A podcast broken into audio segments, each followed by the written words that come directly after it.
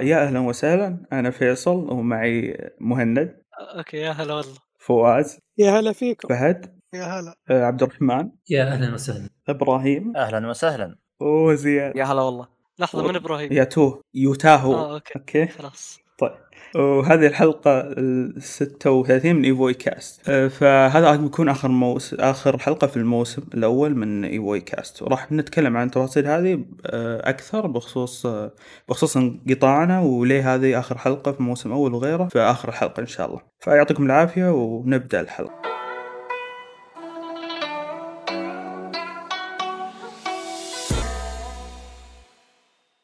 نبي نبدأ بشكل ملخص بشكل ملخص بشكل مختصر آه، بإيش لعبته الفترة الأخيرة؟ وكل واحد يعطينا كذا موجز عن الألعاب اللي لعبها وممكن نسأله بخصوص الألعاب هذه لو كانت مثيرة للاهتمام. آه، فنبي نبدأ مع مثلا إبراهيم بما أنه يلعب لاعب سكايرم اللعبة الثقيلة. إيه سكايرم. ما لعبت شيء الأسبوع هذا واللي قبله غير سكايرم. و لا بأس لأن اللعبة أصلا دسمة جدا ما توقعتها تكون بهالشكل.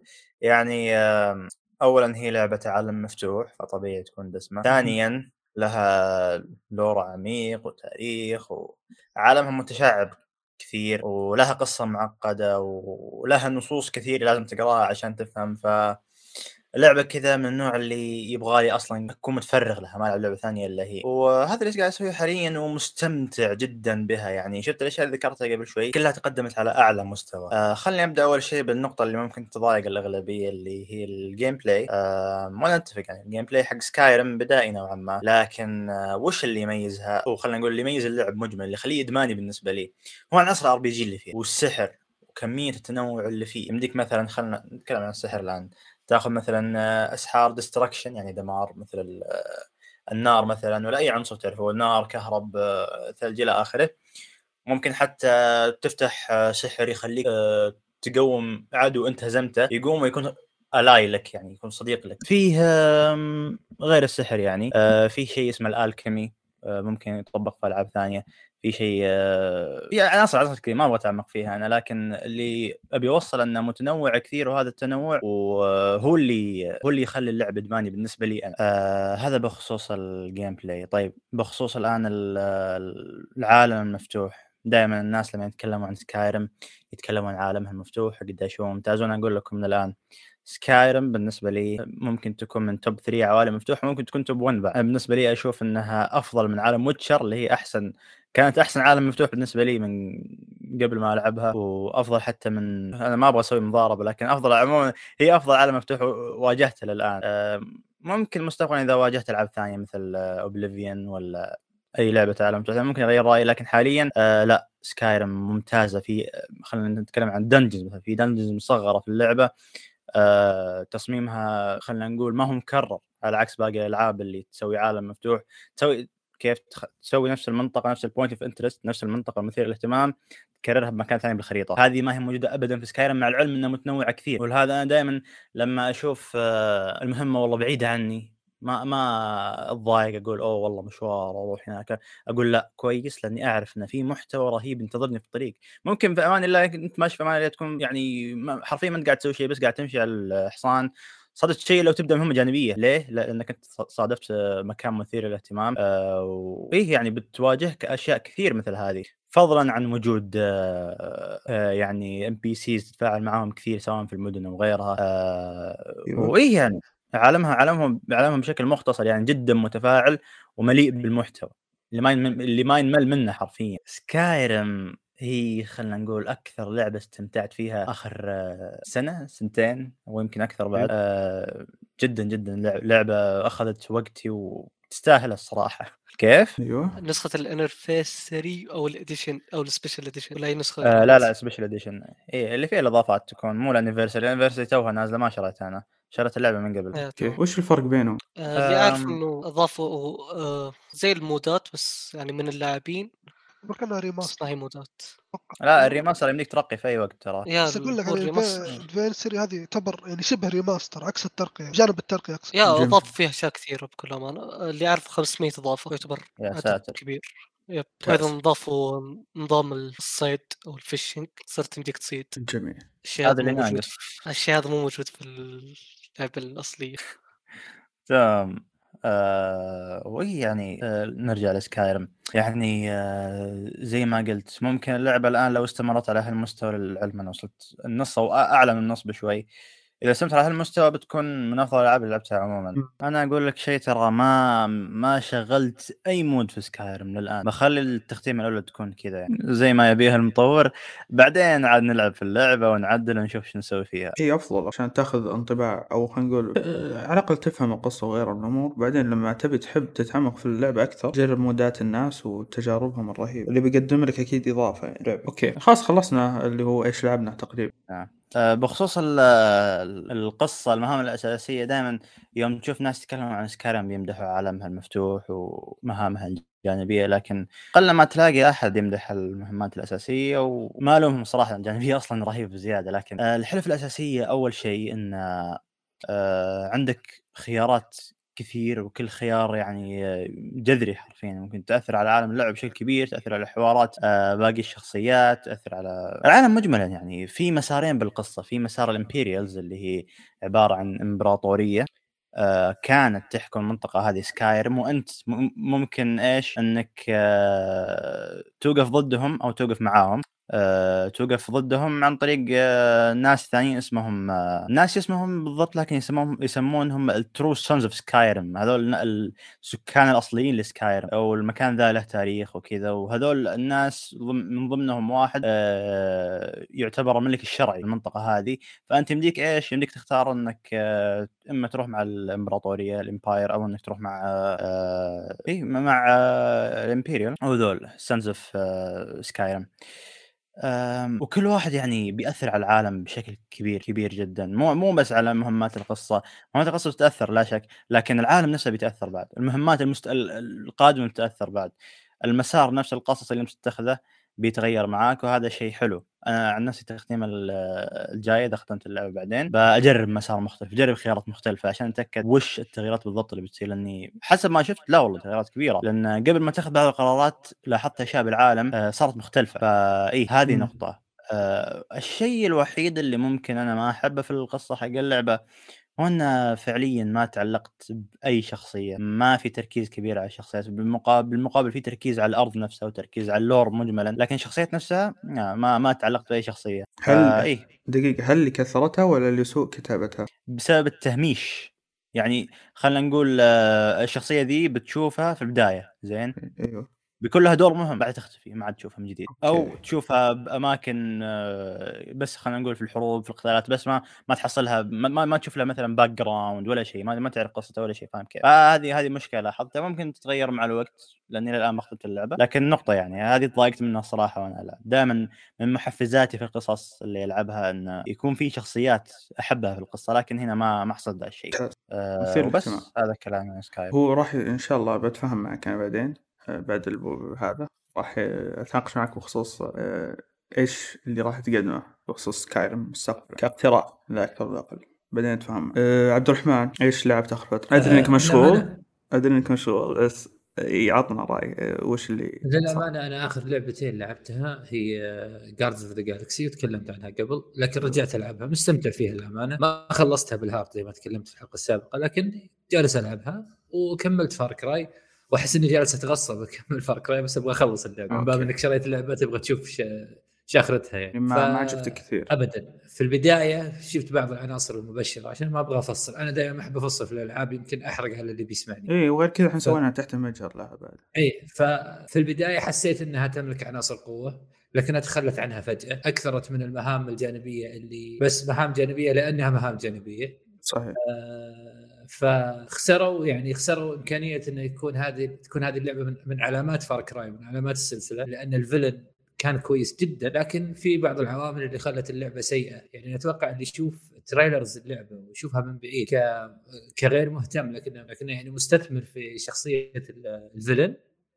يمكن يستمتع أكثر من اللي يلعبها. يمكن يعني يكون عنده تصور أحلى من الواقع. للعبه آه بس اللي سويته خلال الزحمة هذه آه إني قريت آه comic كان شخصية Peacemaker واستمتعت فيه جدا. كان قديم هو Charlton Charlton Comics جميل. آه، استمتعت فيه للأمانة بس أنا مو مو محط تفصيل لكن هذا مو محط مو يعني مو المكان اللي أفصل فيه في هذا الشيء. لكن استمتع هذا اللي استمتعت فيه خلال الأسبوع بعيدا عاد عن العمل والشغل اللي ما أبغى أزعجكم. هو آه، تكلمت أنت عنه بحسابك الشخصي صح؟ اللي هو؟ اللي هو انطباعك بخصوص ال comic اللي قريته؟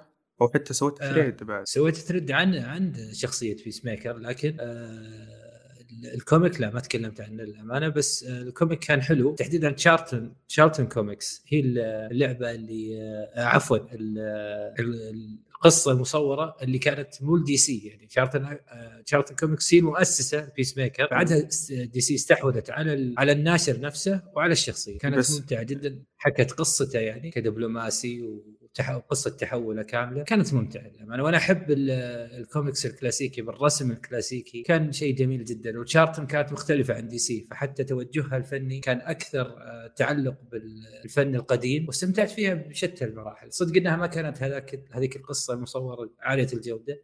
لكنها ممتعة للعوامل اللي ذكرتها سابقا اللي هي أنها تكلمت عن Peacemaker وان شخصية مستثمر فيها يمكن أفضل شخصية على مستوى الترفيه عموما اللي اللي في هذه السنة أنا استمتعت فيها. ما أتوقع اني بتوقف للسنة هذه أتوقع أن هذه ممتدة معي ك- مثل Joker Fleck. جميل. فهذا اللي للأمانة بعيدا عن العمل هو اللي استم... اللي يعني سويته هال...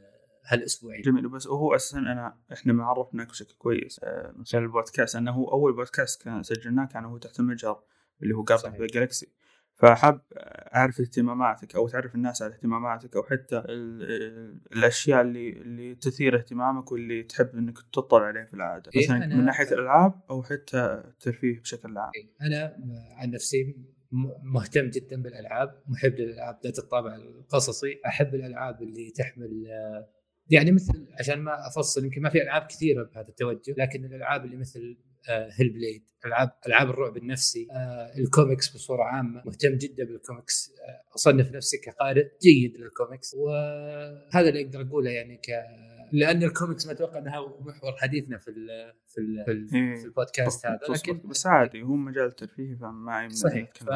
يعني كالعاب كالعاب ألعاب طابع Hellblade ألعاب God of War الألعاب القصصية بصفة عامة أنا مستمتع فيها وأحب أسمع عنها كثر ما كثر ما أحب ألعبها أحب أسمع آراء الناس عن هذه الألعاب أو, أو عن توجهاتها ودائما يعني مشغول بهذه الألعاب وبقصصها والحديث عنها. هذا هذا بخصوص يعني هيل بليد إيه. الألعاب اللي تحمل آه، بعد نفسي أو شلون أوصف لك إياها يعني مثل اللي قاعد يصير نفسيا يعني اللعبة لما تكون آه، مركزة على المشاكل أو الميزات النفسية في الشخصية اللي إحنا نلعب فيها أو أو حتى لو شخصية أخرى بس إنها محورية في جميل. اللعبة وص- طيب بخصوص البودكاست اللي تقدمه أنت بعيد عن البودكاست خاص فينا أو الحساب اللي تديره اي فعلا. أنا أنا مدير اي أنا مدير لحساب Games Heroes عندي حسابي الخاص اللي هو فليك بيبان لكم. لكن أنا أنا مدير لحساب Games Heroes حساب معني بالألعاب مهتم بالألعاب كأغلب الحسابات. لكن إن شاء الله إحنا عندنا توجه مختلف ب- يعني توجه السبيسات وتوجه التواصل مع متابعينا من خلال السبيسات عندنا space اسمه Gamers Talk توقف حاليا لكنه بيرجع وبيرجع بقوة وبشكل مختلف بإذن الله. واي نعم هذا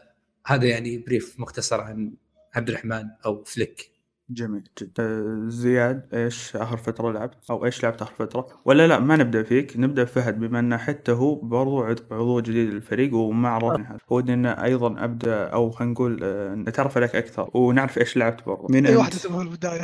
مين أنت؟ وإيش؟ أو إيش لعبت أول بعدين مين أنت؟ حاليا يعني حاليا قاعد ألعبهم اللي هم آه، Batman Arkham City و Prey بس Prey وقفتها لأنه لعبة من Arkane وصراحة العاب Arkane أحب أعطيها وقت وألعبها لحالها عشان أركز فيها. من أحب الاستوديو هذا. بس باتمان السبب اني لعبتها يعني رجعت بالزمن ل 2011 ولعبتها لأنه بعد ما لعبت Guardian of Galaxy حس قلت خلاص هذه افضل أفضل لعبة super hero لعبتها. بس. قلت لازم أرجع وأعطي باتمان فرصة لأن أنا يعني ختمتها من زمان يمكن من قبل ست سنين ويعني حولها. قلت لازم أرجع وأعطي باتمان فرصة وصراحة لما رجعت وأعطيتها فرصة فعليا باتمان هي إلى الآن بالنسبة لي أشوفها أفضل لعبة super hero في تاريخ الألعاب كلها. و... بس هذا اللي عندي بخصوص الألعاب. إيش هو فهد؟ مين هذا الإنسان؟ والله شوف الحقيقة يمكن الأغلب يعرفني إني fan. Sony بس يعني بالضبط. بس ما يعني مو دائما صراحة. أنا بس اطبل الشيء الصح تحب تحب Arkane أنت آه، من إيوه ه- هذا هذا اكبر أكبر دليل إن أنا ماني fan يعني 100% ولا أني من المتعصبين بس أنا ما أحب الناس آه، خصوصا الفترة الأخيرة الناس صارت آه، يعني أي شيء تسويه سوني يشوفونه غلط يشوفونه لا سوني فيها وما فيها وسوني إذا سوت شيء صح ما يذكرونه. نتفاهم فأنا- بالحلقة إن شاء الله. تمام. فعشان كذا الناس. ممكن ممكن يشوفوني أنا مرة مطبل ومدري بس لكن أنا والله ماني مطبل. وعندي Xbox يعني.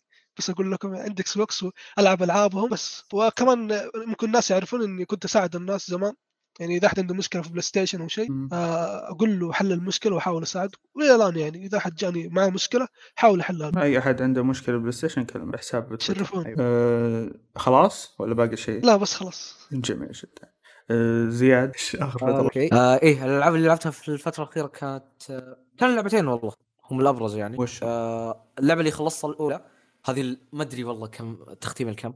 من بعد الرابعة والله ما أو لا ما صرت أعد. آه اللي هي هيل بليد آه من ما نزلت اللعبة وأنا إلى الآن يعني مش شبعان من اللعبة هذه. آه كم مرة ختمتها؟ إي لا أقول لك أربع مرات يا رجل ومن بعد. الاربع هذه ما صرت أعد يا باشا.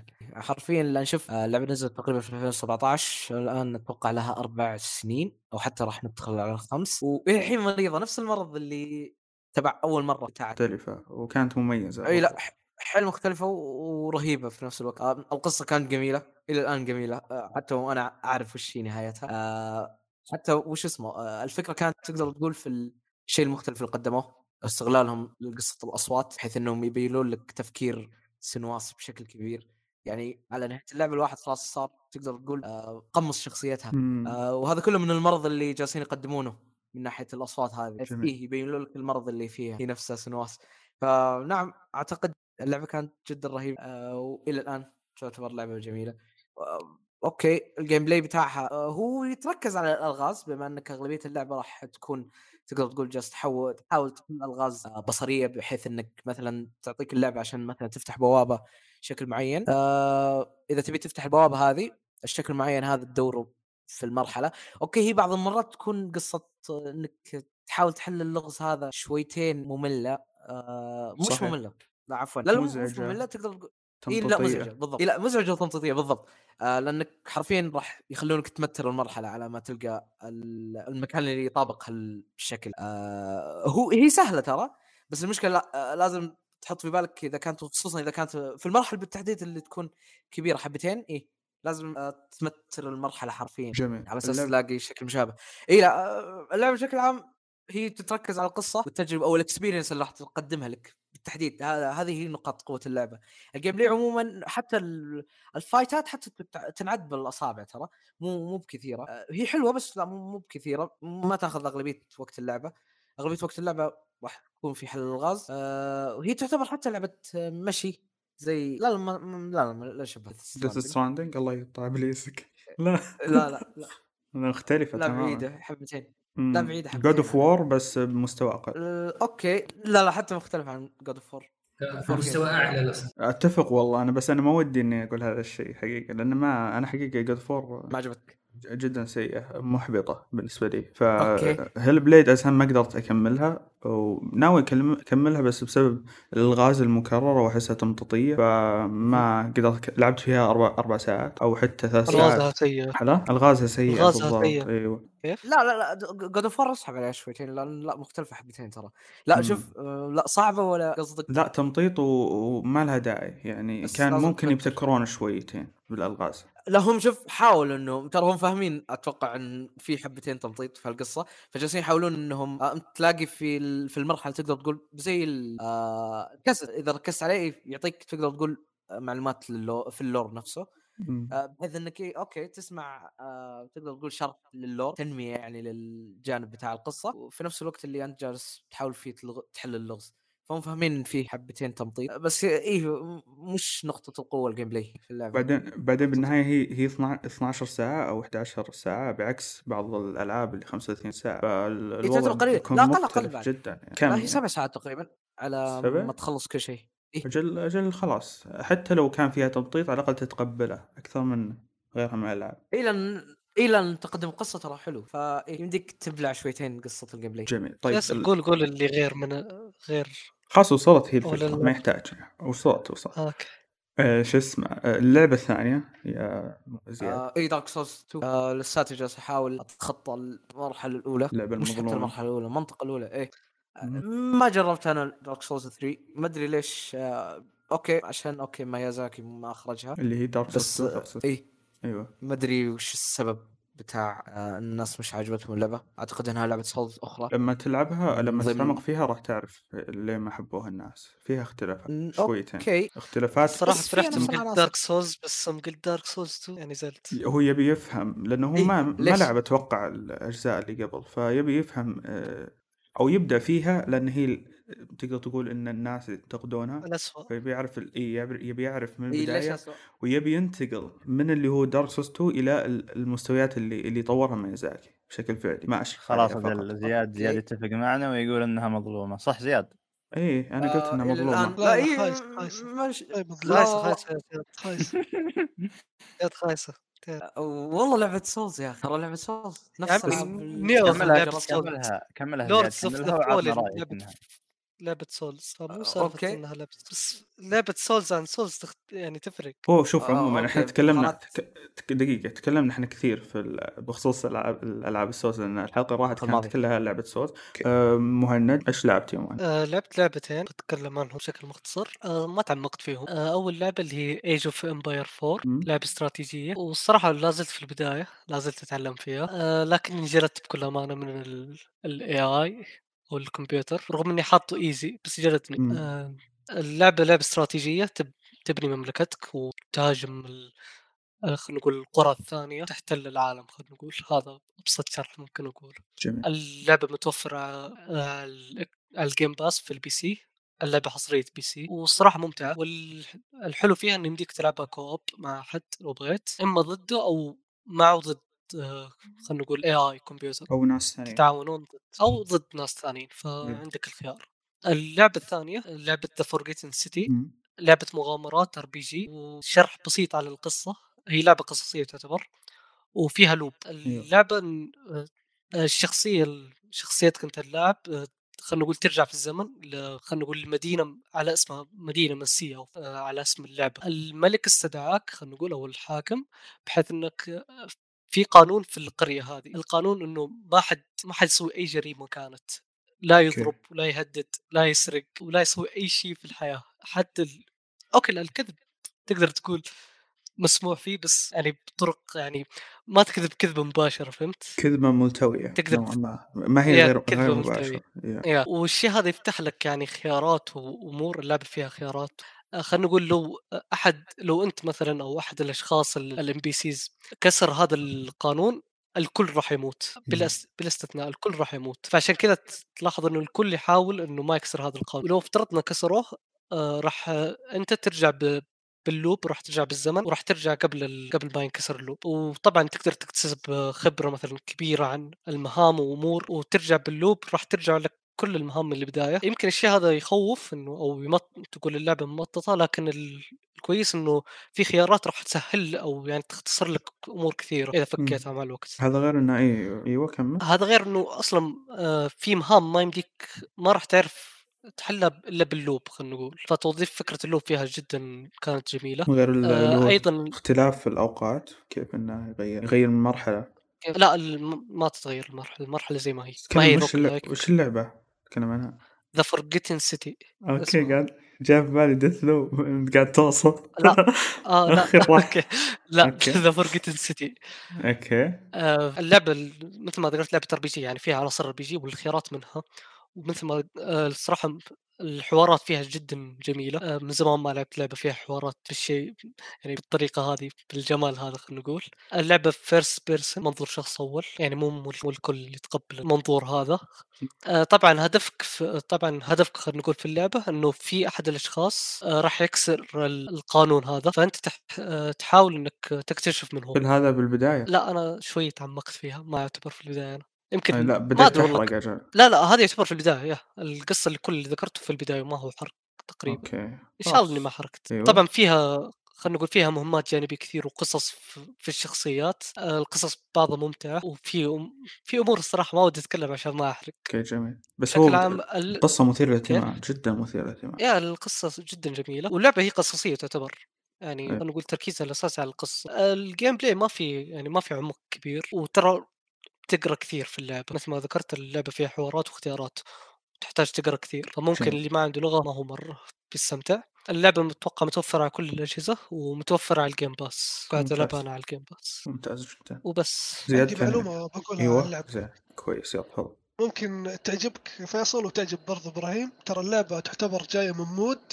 في Skyrim نفس الاسم الناس هذول ياخذوا ال mod وسووا سووا لعبة منفصلة. لكن ال mod صحيح. تقدر تلعب في Skyrim لكن على كلام الناس يعني اللي جربوا ال mod واللعبة يقول اللعبة هي أفضل تجربة. صحيح. أه، سمعت عن الشيء بس خلاص. إيه. ممتاز. هو خلاص الحين خلصنا اللي هو فقرة إيش لعبنا تقريبا والشباب شاركوا ما شاء الله. هو طب طبعا عشان يعني ناخذ فكرة بشكل عام إن تقريبا الأعضاء كاملين موجودين أعضاء يبوي كاس عدا مبارك مبارك عشان نقلة البيت حقتها ف يعني نقلة البيت وحوسه فما قدر يحضر ويانا رغم إنه مستمع مستمع جيد أيضا. أه، وش آخر الأخبار يا مهند؟ طيب ننتقل حاليا للأخبار. ما ننتقل خلاص ابدأ.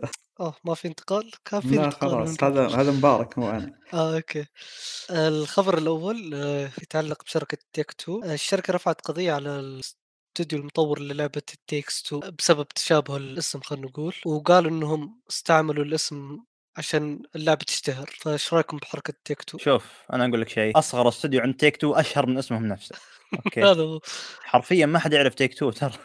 أنا أنا أنا اللي مو أنا بس كلنا طول عمرنا نعرف Rockstar مثلا صح؟ كنا نشوف عناوينهم دائما بدايات الألعاب Grand Red ما كان عندنا أي فكرة عن إن هي مملوكة من شركه أصلا. أنا أعرف ذا شيء بعدين عاد بعد ما دخلت تويتر وتعمقت بالالعاب وكذا. لكن كشهرة لا يا رجل. عناوينهم أصلا ما ما أشوفها أصلا تحط آه، اسم الشركة في البداية. أنا أقول كل لعبة تدخلها يحطوا في البداية اسم الشركة صح؟ اسم الشركة. ولا الاستوديو إلى آخره. Take-Two ما, ما ينحط أصلا. عشان كذا ما ما ينحط. ما إيه؟ لأنه أصلا Rockstar تعتبر شركة وأيضا في الشركة الثانية اللي هي 2K. تعتبر شركة. كلهم يعني خلينا نقول فرع من شركة Take Two. Take Two أصلا ولا شيء. بس فرع. تو كل شيء بس إنهم ولا شيء إنهم أيوه آه، الله تحس انهم ما يقدمون شيء يعني يعني. هم ما يقدمون شيء للعالم الألعاب خلينا نقول حرفيا. بس هم مستحوذين مستحوذين على شركتين إيه. اللي هم 2K و Rockstar أنا عندي أنا عندي مداخلة في موضوعهم أيوه. أنا ما أدري إيش إيش المسوغ القضائي اللي ربحهم القضية هذه. إنه أتوقع إنه طلع خبر إنهم كسبوها. إيه، هو, هذا هو هذا. الخبر تحديدا. يعني حسب انه بس رفع قضية. هو اسمها It Takes Two هم Take Two على أي أساس أصلا قدموا تظلم بأي منطق. في كلمة قبل It Takes Two. يعني هي تحتاج شخصين. أنتم اسمكم Take Two كأنه مشهد اخطيتوا فيه. عدتوا مرة ثانية اسمه Take Two في اختلاف هنا. في اختلاف يا ناس. It Takes Two و2 يعني رقم 1 2 يعني يا ناس. إيه في اخت... ما أنا ما أدري كيف. وضعهم. إيه أنا يعني- أنا حتى أنا ما أدري كيف كسبوها. ما ما ما أنا- كسبوها لانهم لأنهم شركة جبارة وقوية. وعندهم محامين و- كويسين. وعندهم محامين. أباليس مو كويسين وبس. إيه. فعشان كذا فاز. نفسي يعني. لكن لو إيه. بس أنا مو لو. بس فعلا يعني انت تتكلم عن عن عبارة مختلفة اختلاف جذري. It Takes Two هي تحتاج شخصين. Take Two يعني المشهد الثاني.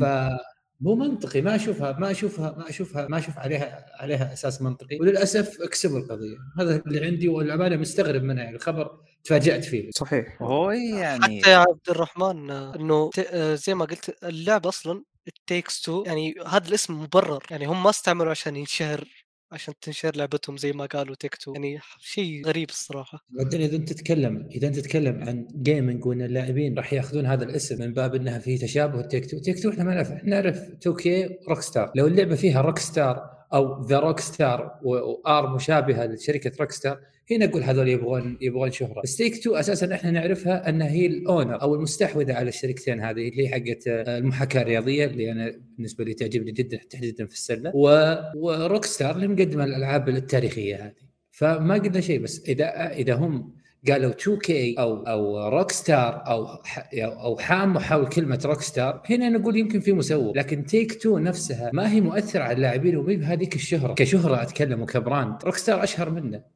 صدق هو مستحوذ عليه لكن ما في مقارنة بالشهرة ما في أي مقارنة. يعني أتوقع أنهم رفعوا قضية على كلمة Rockstar هنا نقول okay بس ترفع قضية على Take Two شركة أصلا يعني اللاعب العادي ما أتوقع يعرفها أساسا. يعني إحنا لنا في ال gaming ونعرف الشركات وكذا ممكن نعرف هذا بس اللاعب العادي اللي يلعب مثلا Grand ما يدري من Take Two مين هذول. ما يعرف. إلا لو شد حيله وهو يقرأ ال credits يمكن فعلا. صحيح. هو عموما Take Two أساسا هي وسخة آه، حتى الموضوع اللي هو المقاطع وغيره لو لو واحد مثلا حط يا رجل عشر ثواني بس مقاطعهم آه، سووا لها copyright فهم بالأساس يعني يدورون الفلوس مهما كان. فهم أساسا فكرتهم من هذه القضية إنهم يسترزقون الفلوس إذا إذا نجحوا آه، اخذوا فلوس إذا ما نجحوا مدري إيش. بس أساسا أساسا اللي هو مطورين Take Two أو It Takes Two قالوا خلاص إحنا بنغير الاسم بس ما نعطيكم ولا شيء من الأرباح. وخلاص ومشوا هذا الموضوع وربحوا هذه القضية على إنه بيغيرون الاسم. لكن بالأساس آه، Take Two ما رفعت القضية إلا إنها تبي فلوس. تبي أرباح هذا هذا الاسم. فهذا هذا الأساس من الموضوع. لعبة It Takes Two نجحت تعتبر إيه. لعبة ناجحة. فأكيد شافوا المبيعات ويبغون يبغون فلوس. جزء منها. طب هنا إيه؟ آه، أين إيه إيه؟ الناشر بتاع اللعبة. إيه النشر هو إيه؟ ما ما أتوقع يعني النشر هو إيه؟ اوريجينال أتوقع اسمه. هم إيه لأنه النشر إيه الأصلي فأتوقع وقتها ب... يعني بتكون معركه حتى ما ما. راح يسوون شيء.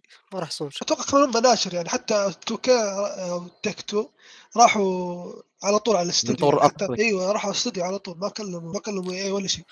لأنه العنوان مملوك للاستوديو. أيوه هذا اللي أقصد يعني. هو يعني جاوب على زيادة. أيوة. يعني حتى هم ما ما طقوا خبر ال EA أصلا. جميل. طيب ننتقل شيء أنا بس يعني. عند آخر شيء عنده إضافة زياد لا لا أنا أنا ما. عندك؟ إي تفضل. إيه،. ترى Take Two من زمان قاعد ترى مو من زمان من 2020 تقريبا هو ترى تمشي ترفع قضايا. يعني حتى مم.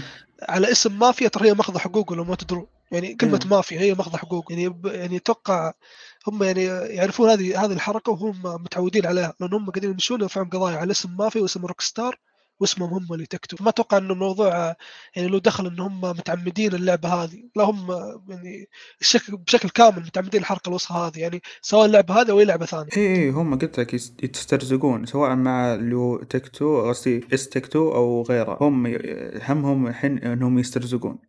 حتى أقول لك مع في اليوتيوب مسوين هذا هذا الشيء يعني هذه حركتهم هي هم وسخين ومستمرين مستمرين في الوساخة ف أه، مهند إيش الخبر اللي بعده؟ طيب الخبر الثاني يخص شركة سوني يا فهد. الله. العظيم. عظيم الزمن. طيب بحسب تقرير من شبكة بلومبرج إنه شركة سوني تخطط إنها آه، تطلق خدمة اشتراك جديدة منافسة لل Game Pass آه، بيكون فيها ثلاث مستويات للاشتراك. الأول بيدمج بين ال PlayStation Plus وال PlayStation Now الثاني بيوفر مكتبة كبيرة من من ألعاب بلاي ستيشن 4 والبلاي ستيشن 5 الثالث بيوفر ألعاب بلاي ستيشن 1 و2 وبلاي ستيشن Portable. آه طبعا حصريات بلاي ستيشن ما راح تنزل أو ما راح تتوفر في الخدمة من اليوم الأول زي ال Game Pass الخدمة راح تتوفر للبلاي ستيشن 4 و5 في ربيع 2022 فسؤالي لكم إيش رأيكم بالخدمة؟ هل بتشوفونها منافس لل Game Pass؟ أوكي أول شيء آه، أول شيء هل هي واقعية؟ هل هي ممكن تصير؟ نفس ما قالوا ولا لا؟ هي طا- طالع من بلومبرج صراحة أنا أثق من بلومبرج صح بس- بس- بس أكيد إشاعة. طالع بس شوف طالع دقيقة. من جيسون شراير حتى لو حتى لو يا شباب أكيد في بهارات في الموضوع. مستحيل يكون نفس لا الشيء لا بالضبط. آه، فيصل ترى من. زمان مخططين هذا الشيء. لأنه ترى من قبل بداية كورونا هم أصلا مخططين يعتمدون على ال PS Now إنهم ينشرونه في العالم. لأنه هو حاليا يعني زي ما اعرف أتوقع الأغلب يعرف إنه ترى ال PS Now بس موجود في أمريكا وبعض دول أوروبا حتى مو. ما أتوقع إنه في أوروبا كامل لكن كورونا خربت عليهم فأتوقع هذا هو يعتبر الخيار البديل. إنه خلاص دام إنه خد داموا خدمة Station Now بس في الدولتين هذه وخربت كورونا علينا الخطط كلها واصلا سمعة الخدمة مرة سيئة بالذات عندنا إحنا فأتوقع هذا هو الحل يعني أفضل حل إنهم يسوون شيء جديد. طيب نبي نسمع رأي إبراهيم لأنه فتح مايك وسأل. تمام. آه أنا أقول اللي متوقعين تكون خدمة مثل ال Game Pass وتكون زي ما قلنا تنزل حصريات من اليوم الأول مهند نفى ذا الشيء أصلا. ترى ذا شيء مستحيل يعني. يعني تقارن بين مايكروسوفت وسوني. سو- مايكروسوفت عنده فلوس يمدي أصلا ما ما تفكر بعائدات بعائدات حاليا. تقول على المدى البعيد ممكن نستفيد لكن الآن صابرين زين؟ سوني ما يمديها تسوي ذا الشيء. فما ما ممكن ان تكون الخدمة بنفس مكتبة ال Game Pass لكن ممكن يكون فيها اللي يميزها زي ما ذكر في آه، زي ما زي ما قال مهند قبل شوي. وبخصوص الألعاب ال- ال- الجزء الثالث أو المستوى الثالث من الخدمة اللي يوفر ألعاب بلاي ستيشن 1 2 وال Portable هل بتكون خلينا نقول آه، سحابية الألعاب هذه. لأن أصلا هم فشلوا في في تطبيق ال backward compatibility من قبل. فشلون بيوفروا الألعاب هذه حق بلاي 1 و 2 Portable 1 و 2 بتكون تحميل. 3 بتكون سحابية. هذا حسب غالبا بتكون هو شوف أساسا إلا ما في شيء واضح. إي هو ما في شيء واضح. وغير كذا أساسا ال 1 و 2 Portable هم سبقوا سووا اللي هو استوديو خاص لألعاب الموبايل عشان يضبطون هذا الموضوع وتصير ألعاب موبايل. فما أدري أحس أحس الخبر هذا مضروب شويتين. في إشكالية. في ال streaming فما أدري كيف راح يكون الوضع فعليا.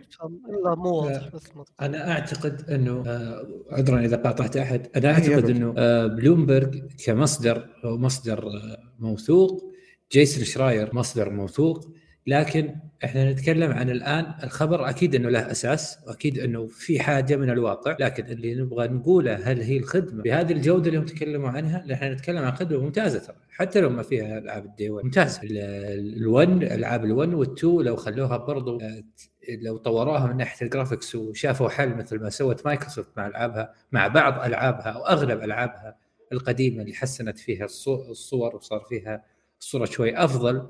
يعني تتقبلها بما أنك تخطيت هذا الجيل 18 أو ب 20 سنة. آه بتكون حاجة جميلة للبلاي ستيشن، البلاي ستيشن آه لو توجهت لهذا الخدمات بشكل كويس راح راح تربح الكثير. لكن برضو مثل ما قال أخوي إبراهيم انه من الصعب أنها تكون مثل مايكروسوفت في ناحية تقبل أنها تخسر. تقبل أنها الحين تقول أنا ما عندي وقت اني ما يعني عفوا أنا عندي وقت الآن إني أخسر عشان أربح بعدين بالاجل سوني ما عندها الأريحية لأنها مو مايكروسوفت في النهاية. مايكروسوفت شركة تتكلم عن تدخل في اثنين 2 تريليون. فالموضوع إني أسوي خدمة وانزل العابي day 1 عشان أرفع من عدد مشتركين الخدمات عندي هذا شيء يصعب على سوني ومو منطقي. يعني أنا لو موظف ومسؤول عن سوني ما راح أحط الشركة في هذا في هذا الوضع لأنها ما عندها هذا الثراء أو عندها تقبل الخسارة أو عندها آه، منافذ أخرى تدخل عليها مليارات وال gaming يتطور بعدين مو مشكلة. إحنا أساسا مدخلين ربحانين فمع سوني ما أتوقع إنه يصير هذا الشيء.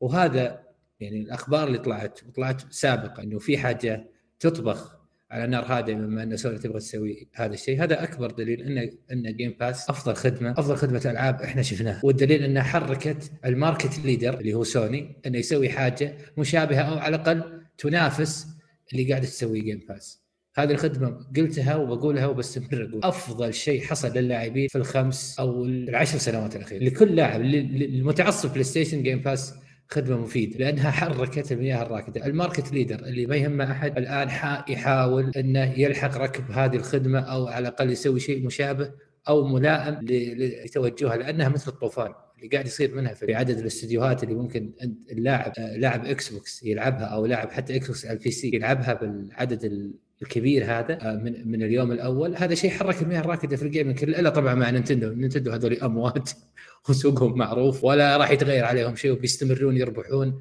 لأن في ناس للأسف تشتري من نينتندو. خلي خلي نينتندو على جنب. إحنا نتكلم للأسف. عن... إيه؟ نتكلم إحنا عن عن سوني وبلاي ستيشن عفوا عن سوني ومايكروسوفت بأنهم يتنافسون أو في خط واحد من ناحية التوجه في جودة الألعاب أو في التجديد فالحمد لله إنه إحنا بنشوف أشياء من سوني وأتمنى إنه سوني تسوي شيء حتى لو تفوق على إكس بوكس ما عندي إشكالية لكن يحرك المياه الراكده ونشوف سوني تهتم باللاعب أكثر من إنها تهتم بربحها فقط. كل شركات تبغى تربح لكن برضو في شركات على قولتهم آه friendly مع ال consumer أو المستخدم وفي شركات لا ما ما, ما تفتكر فيه. فسوني الحمد لله التغير والتوجه هذا شيء مهم مفرح لنا كلنا. أنا على أقل تقدير لي أنا. فرحان إنه في أشياء خدميه أشياء تطوير يمكن في اسناو أو لأشياء أو لشيء مشابه له أو جديد.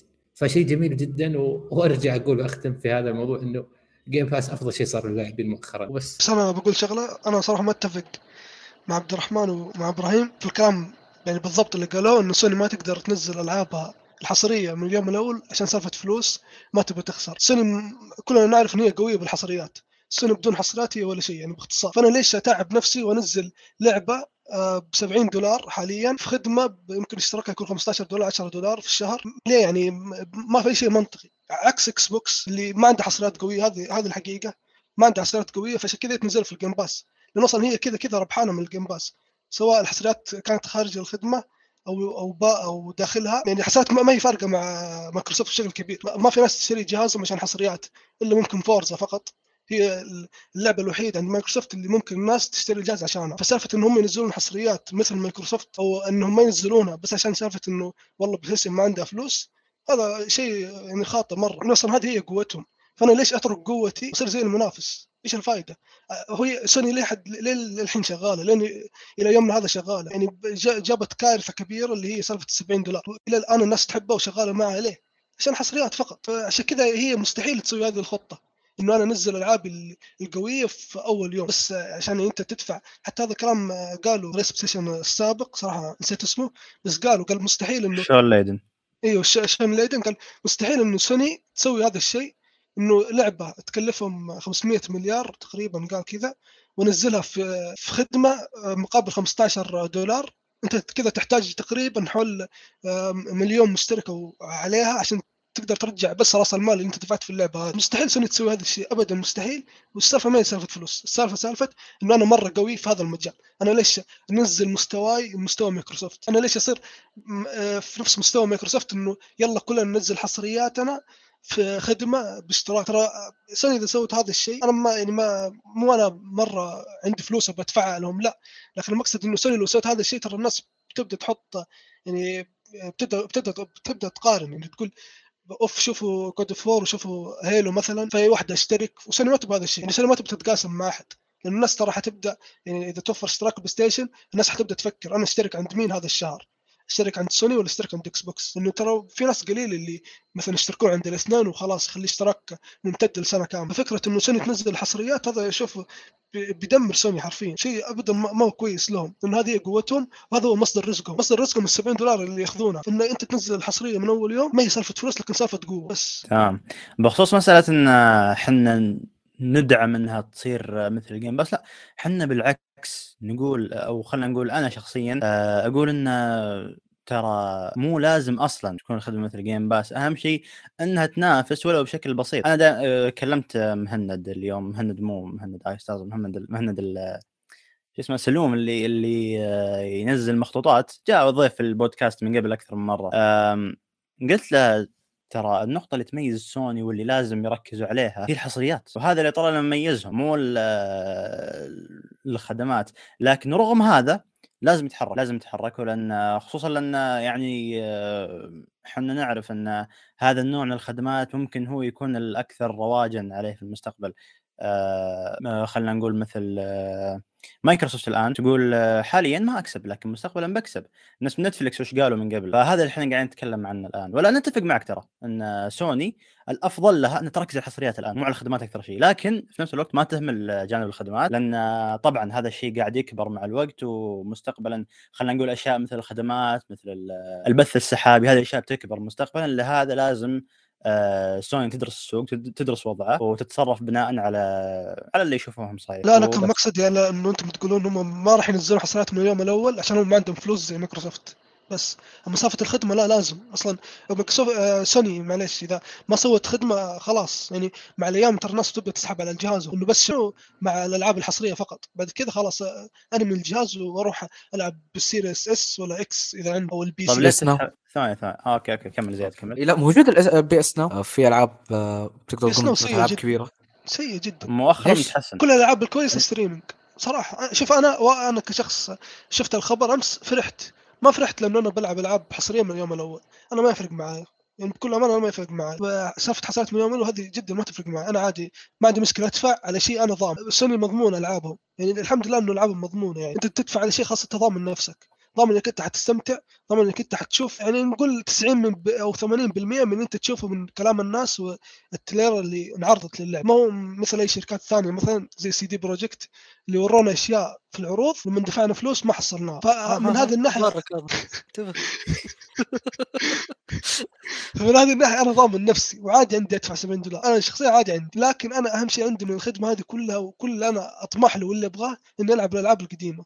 إنه في ألعاب قديمة مظلومة جدا والشركات سحب عليها. يعني عندك شو اسمه Infamous عندك أتكلم عن الجزئين الأولى. أنا صراحة جزء ال PS 4 اشوفه فاشل. كان يعني يشبه بسبايدر مان سوني مثلا يعني أو سبايدر مان الثاني لسوني. كان مرة طفولي. ما, ما هو Infamous اللي نعرفه الدموي. آه عندك Killzone سلسلة Killzone جدا جميلة بالذات الأجزاء الأولى. عندك برضه زباله بالضبط بس الاجزاء الاولى تشفع له صراحة. يعني حرام إن الناس يأخذون فكرة عن Infamous وعن Killzone مثلا إنهم هي آه، ألعاب فاشلة بسبب التجارب الأخيرة الفاشلة.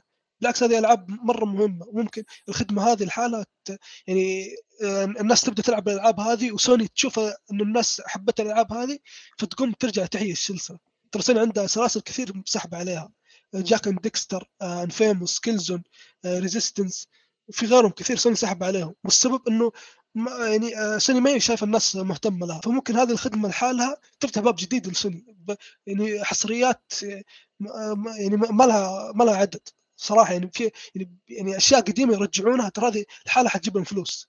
خصوصا مع يعني الترند الحالي بين الشركات سالفة ال reboot وما reboot شوف إنه سوني بتطلع ذهب منه. باختصار هي بهذه الخدمة ممكن ممكن تحيي من دثر من قبل. تمام. آه بس نرجع لموضوع المقارنة مع مايكروسوفت آه، اللي أنا أشوفك فهمتها غلط فعليا آه أنت قلت إن إذا اتجهت سوني لهذا النوع من الخدمات الناس ما حيطالعوا عليها صح ولا افترضت هذا الشيء صح؟ أنا أقول إذا سوني نزلت حصرياتها من اليوم الأول سوني حتخسر حتخسر إيه جمهورها وليه بتخسر؟ تخسر فلوس حسب 70 حلو. دولار أنا أنزلها ب...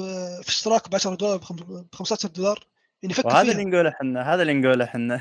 الفلوس الفلوس عند مايكروسوفت عشان كذا هم يقدروا يسووا ذا الشيء. طيب الخبر الثالث معنا آه، عن لعبة ستوكر 2 آه، اللعبة بحسب آه، حسب متجر مايكروسوفت طلع حجم اللعبة واللي هو حوالي 180 جيجا بايت وأيضا في منصة ستيم طلع 150 جيجا بايت آه، صراحة يعتبر حجم كبير على لعبة خلينا نقول ما هي لعبة عالم مفتوح تقريبا واللعبة لا لا طبعا لعبة world. إيش؟ أوكي حتى وإن كانت open world ترى يعتبر- لا لا ما كذا يعتبر حجم كبير على لعبة خلينا نقول survival تعتبر كذلك آه، اللعبة يتم تطويرها على محرك Unreal. Engine 5 وفي كلام إنه المحرك هو سبب حجمها الكبير فايش رأيكم بالحجم هذا وهل تتوقعون إنه أحجام الألعاب مستقبلا راح يزيد؟ أنا أؤيد النقطه الاخيره اللي هي إن ممكن حجمها كبير لأن المحرك هو Unreal Engine 5 لأن إيش؟ دائما المحرك إذا كان خلينا نقول إذا كان خاص بالاستوديو تلقاهم يعرفوا يتفاهموا معاه بشكل ممتاز ويضغطوا الحجم آه، وياخذوا راحتهم مع المحرك باختصار. لكن ممكن يكون ذا شيء مختلف مع محرك مفتوح مثل Unreal Engine فإي ممكن تكون ممكن يكون فعلا هذا السبب. وبالنسبة لنقطة إنها عالم مفتوح آه، أنا صراحة ما عندي مشكلة دامها عالم مفتوح فعلا أنا متقبل إنها تكون بهذا الحجم. آه، الحجم كم كم آه، كم كان بالضبط؟ 180 تقريبا. 180 لا حول ولا قوة خلاص أسحب 150. كلامي. على بالي 80 أنا. لا 100 اي هذا الصدمة يا إبراهيم. أوكي آه جلاء واضح مشكلة من صراحة أنا اشوفه يمكن كسل. كسل من المطورين. يا رجل. إيش اللي أقول كسل هذا والله ما هو مو معقول ف- ما هم عارفين يضغطون اللعبة. ممكن ممكن بالمستقبل في تحديثات ترى يسووا ذا الشيء زي ما سوت مايكروسوفت مع ال- ال Flight Simulator آه، نزلوا حجمها. الظاهر بمقدار 80 جيجا حسب ما أذكر. فممكن يسووا ذا الشيء مستقبلا. وصارت مع Call of Duty ترى Activision آه أوكي بالعافية ترى تتجاوز ال 100 لكن لا الجزء الأخير آه تقريبا حرفيا خسفوا الحجم بتاع اللعبة بشكل كامل تقريبا وصل حجمها 30 جيجا. اي بس آه، تحتاج 90 جيجا ترى من مساحة الجهاز. لا هم هي تعتمد على ال... أوكي إنك تحمل وين جالس تلعب تقدر تقول ال textures تبعت اللعبة. عشان كذا تقدر تقول بهالحركة يقدروا يخفضون مساحة اللعبة. لا لا أنا لاحظت إنها تأخذ حرفيا آه كل كل كل لعبة حتى مع طور ال story mode آه تقريبا فوق ال 30 ميجا بشكل كامل ترى إذا فعلت هالخاصيه فيه آه، أعتقد إنها تقدر تقول امتداد لنقطة ياتو إن ال- ال engine إذا كان تبع الشركة يمديهم يلعبون فيه كيفهم. لكن إيه Unreal Engine يعتبر آه، engine جديد. آه، فإيه أساليب التعامل مع قصة آه، ضغط الأحجام بتاعت الألعاب آه، توها في البداية. هذه تعتبر من أوائل الألعاب اللي تستخدم هال engine. صحيح. فا إيه أعتقد هذا هو السبب. ترى Xbox حسب ما أعرف إن عندهم خاصية زي حقت PlayStation هي كراكن بس ما أعرف اسمها صراحة. فممكن لما تنزل اللعبة آه، يعني حجمها يقل بشكل كبير. ممكن توصل 120 أو مثلا توصل 100 أتوقع يعني هذا مو الحجم النهائي ما أتوقع النهائي مرة. يا غالبا هذا حجم مبدئي ما هو حجم نهائي. خصوصا إن اللعبة باقي مطولة على ما تنزل وممكن ينزل حجمه وممكن يزداد حتى ما ندري. اي إيه، هذا المعتاد إن الحجم يزداد مع تحديث اليوم الأول. يا الآن خلينا نقول هذا حجم مبدئي بشكل عام. لكنه هذا المكتوب يعني ما هو شيء ما هو تسريب ولا شيء لا هذا يعتبر آه، بس بقول نقطة ترى متجر مايكروسوفت جاب العيد مع COD مع Vanguard كتبوا في البداية إنه حجمها 170 في اليوم الأول 170 بس بعدين تعدلت وصارت 70 مو بس مو بس ترى يعني حتى ستيم ستيم حطوا 150 يعتبر تاكيد يعني. ترى ستيم متأكد صراحة. ترى ستيم ما في أحد ياخذها بشكل مؤكد. أكيد أكيد. أنا زي ما ذكرت إنه هذا حجم مبدئي ما هو حجم نهائي. لا تأخذونه كحجم نهائي بس بشكل عام إنه المتجرين تقاربوا تقريبا في الحجم فإلى حد ما يعتبر منطقي خ- خلينا نقول. لكن. بشكل عام إذا قربت تنزل اللعبة أكيد راح نعرف عنها أكثر. ممتاز. طيب الخبر ما قبل الأخير آه وهي إشاعة تت- تتحدث عن لعبة BioShock 4 اللعبة تجري أحداثها في فترة الستينات وفي مدينة اسمها ب- برايلوس اللعبة راح تكون مرتبطة بالأجزاء السابقة تحديدا الثلاثية وراح آه، راح تطلق في سنة 2022 هل في أحد منكم يمكن جرب السلسلة؟ أنا. الجزء الأول آه و skipped الجزء الثاني لأنه كان حرفيا copy paste و downgrade عن الجزء الأول. وجربت Infinite اللي هو هو أعتقد هو الأكمل. آه أعتقد أنا ما قد قريت منهم اللي شغالين على كتابة اللعبة. بس آه أوكي بما إن كليفن اللي هو أعتقد محور نجاح أجزاء BioShock الرهيبه هذه. مش موجود؟ مش ضامن والله وش راح يكون وضع الجزء بتاع BioShock. أتوقع هو أربع... الرابع أتوقع. تقريباً- الرابع BioShock 4 إيه ما ما أضمن الصراحة كيف راح يكون وضعه. أعتقد راح يكون downgrade الصراحة. آه، هو من استديو جديد صوت 2K أتوقع اسمه Cloud Chamber. Games جابت مطورين آه، قد اشتغلوا على الثلاثية من قبل فبشكل عام ننتظر منهم. اللعبة لها فترة الصراحة تقريبا كان سنتين وثلاث والا ما سمعنا عنها أي شيء أو ما شفنا منها أي شيء. فننتظر ونشوف. خلهم خلهم ياخذون راحتهم يطبخون اللي عندهم بدل ما يدرعموا مثل باقي الشركات ويتوهقوا في النهاية. يا خصوصا استوديو الصراحة يعني. يا أنا الصراحة أشك في إنها تصدر في 2022 أشوف إنه زيك بالضبط. شوف مرة يعني إشاعة ولعبة تنزل في السنة الجاية يعني شوف ما منطقي ابدا. صعبه خصوصا إنه ما شفنا أي شيء عنها إلى الآن. إلا اذا عاد ال Game Awards يخبي لنا شيء ما ندري. يا ما ندري. طيب خلاص الخبر اللي بعده. الخبر ال- الأخير. عن شركة سي دي بروجكت ريد. لازم هذه أيقونة ال- الموسم الأول عندنا في ايفوي كاست إيه. طيب بحسب كلام رئيس الشركة إنه لعبة سايبر بنك ما راح تصدر في خدمة ال Game Pass أو أي اشتراك آخر. ويشوف إنه فكرة الخدمات شيء ممتاز لفترة معينة من الألعاب. أو أو في فترة معينة في دورة حياة الألعاب مم. فإيش رأيكم في كلامه؟ هل تشوفوا إنه سايبر بنك تحتاج لل Game Pass؟ طيب آه بخصوص شوف أول شيء عشان أكون واضح ما لعبت سايبر بنك ترى مم. آه لكن خلينا ناخذ الأمور من ناحية منطقية يعني اللعبة آه حسب كلام آه مدير الاستوديو على ما أذكر قريت تصريح قبل الفترة إنه هو واثق ومؤمن إن اللعبة مستقبلا آه بيكون لها رجعة بيكون لها حضور قوي وب- بسبب يعني إنهم حاليا شغالين على تحسينها وبينزلون تحديثات لها مستقبلا وإضافات. أيوه. فهو يشوف إن مستقبلا ممكن توصل نفس نجاح ويتشر 3 زين فهذا وصراحة نتفق معه بذا الشيء يعني. هي اللعبة أصلا بعد على آخر فترة يوم جات خصومات ال Black Friday كانت على أعلى لعبة مبيعا وعلى الأقل من الألعاب من الألعاب الأكثر مبيعا على ستيم و- يعني شغلها ماشي يعني سوقها ماشي فعليا آه، بس للأسف يعني خان الإطلاق وما زال ما زال في مجال إنهم يحسنون من وضعهم وترجع اللعبة بالقوة اللي المفروض تكون عليها من قبل. أحترم وجهة نظرك بس ما أتفق معها إيه اس- وش وش رأيك؟ ما أحترم وجهة نظرك ثواني ثواني وش؟ ليه ليه؟ لا خلاص اللعبة مضروبة يا رجل. من الأس... أساسها ما, ما, مضروبة. ما لعبتها يا إبراهيم فما أتوقع. إي أساسها أخي هذا اللي أقوله يعدلونها يعدلونها. ما والله لو لا، لا، لا. والله لو اللعبة- إيش؟ والله ما تتعدل اللعبة مضروبة. إيه، إيه. لا لا أساس اللعبة أساس. إبراهيم ما, ما تتعدل اللعبة حرفيا. بس كذا هي كذا. أيوه. معلش آه، ثواني. No Man's Sky تعدلت هذه ما بتعدل. لا شوف- لا No Man's Sky شيء ثاني. شوف. No Man's معليش No Man's Sky إيش قالوا؟ المطورين قالوا إحنا نبي نشتغل على الموضوع وإحنا نعتذر منكم وأثبتوا نفسهم بعد فترة من الزمن وسووا لها reboot ترى يعتبر reboot أو حتى إعادة هيكلة كاملة عشان يقدرون يطلعونها بالشكل الكويس. أما فكرة التحديثات هذه ما راح تمشي. اللعبة كقصة كمحتوى كمدري إيش كل شيء كل شيء في اللعبة آه، ما هو كامل. اللعبة نازلة ما هي كاملة. لما تلعب أنت اللعبة راح تعرف إيش قصدي. اللعبة ترى ما هي كاملة. ما- اللعبة شوف، ما ناقصة. هي ما هي قريبة من The Witcher حتى اللي يقول إنه هي قريبة ترى ما هي قريبة من The Witcher اللعبة خياراتك ما تفرق يعني. ما لها فائده حرفيا.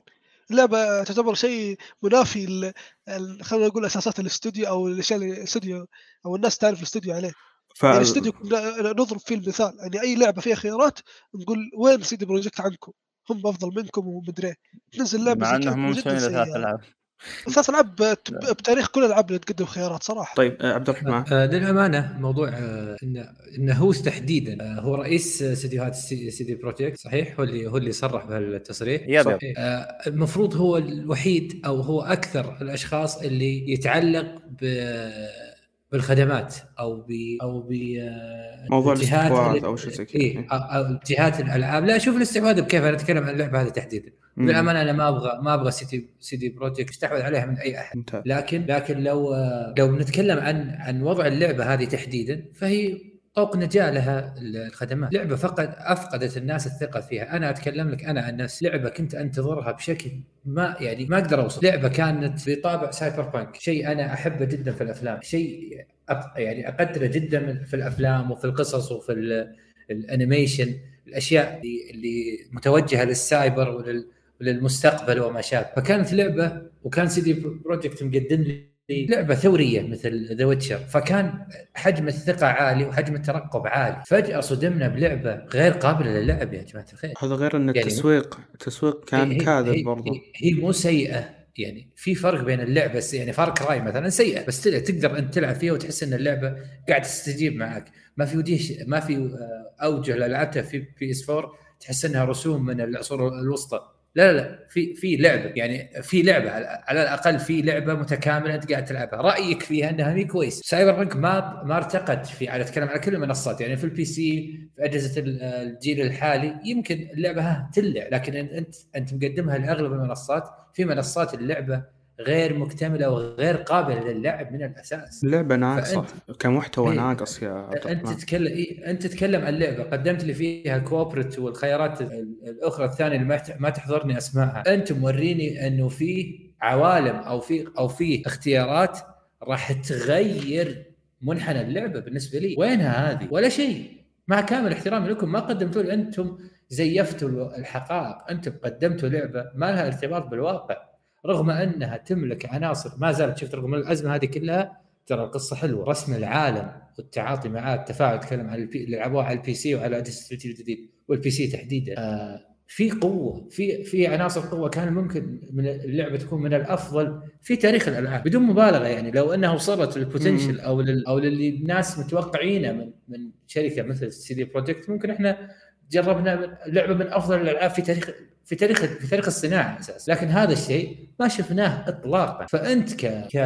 كرئيس استوديو المفروض أن هذه اللعبة تحديدا تتعلق فيها بطوق نجاة بالنسبة لك هذولي تعالوا خذوا اللعبة. تعالوا سوقوها لي من جديد. يعني أنت حتى لو بتبغى تدعمها أنت تحتاج تسوي مثل ما سووا No Man's Sky تسوي لها reboot لأن هذه مو تعديل bugs لو bugs كانت تعدلت مو نهاية العالم. صح. أنت قدمت لي لعبة وعدتني بأنها تكون مكتملة. بخيارات مختلفة قد تغير في مسيرة اللعبة. وينها هذه؟ ما في. أنت لازم تسوي ريبوت عشان أرجع اثق فيك مو تحسن. أنت لازم تجدد. يعني كأنك بتحط لعبة جديدة داخل هذه اللعبة الغير مكتملة.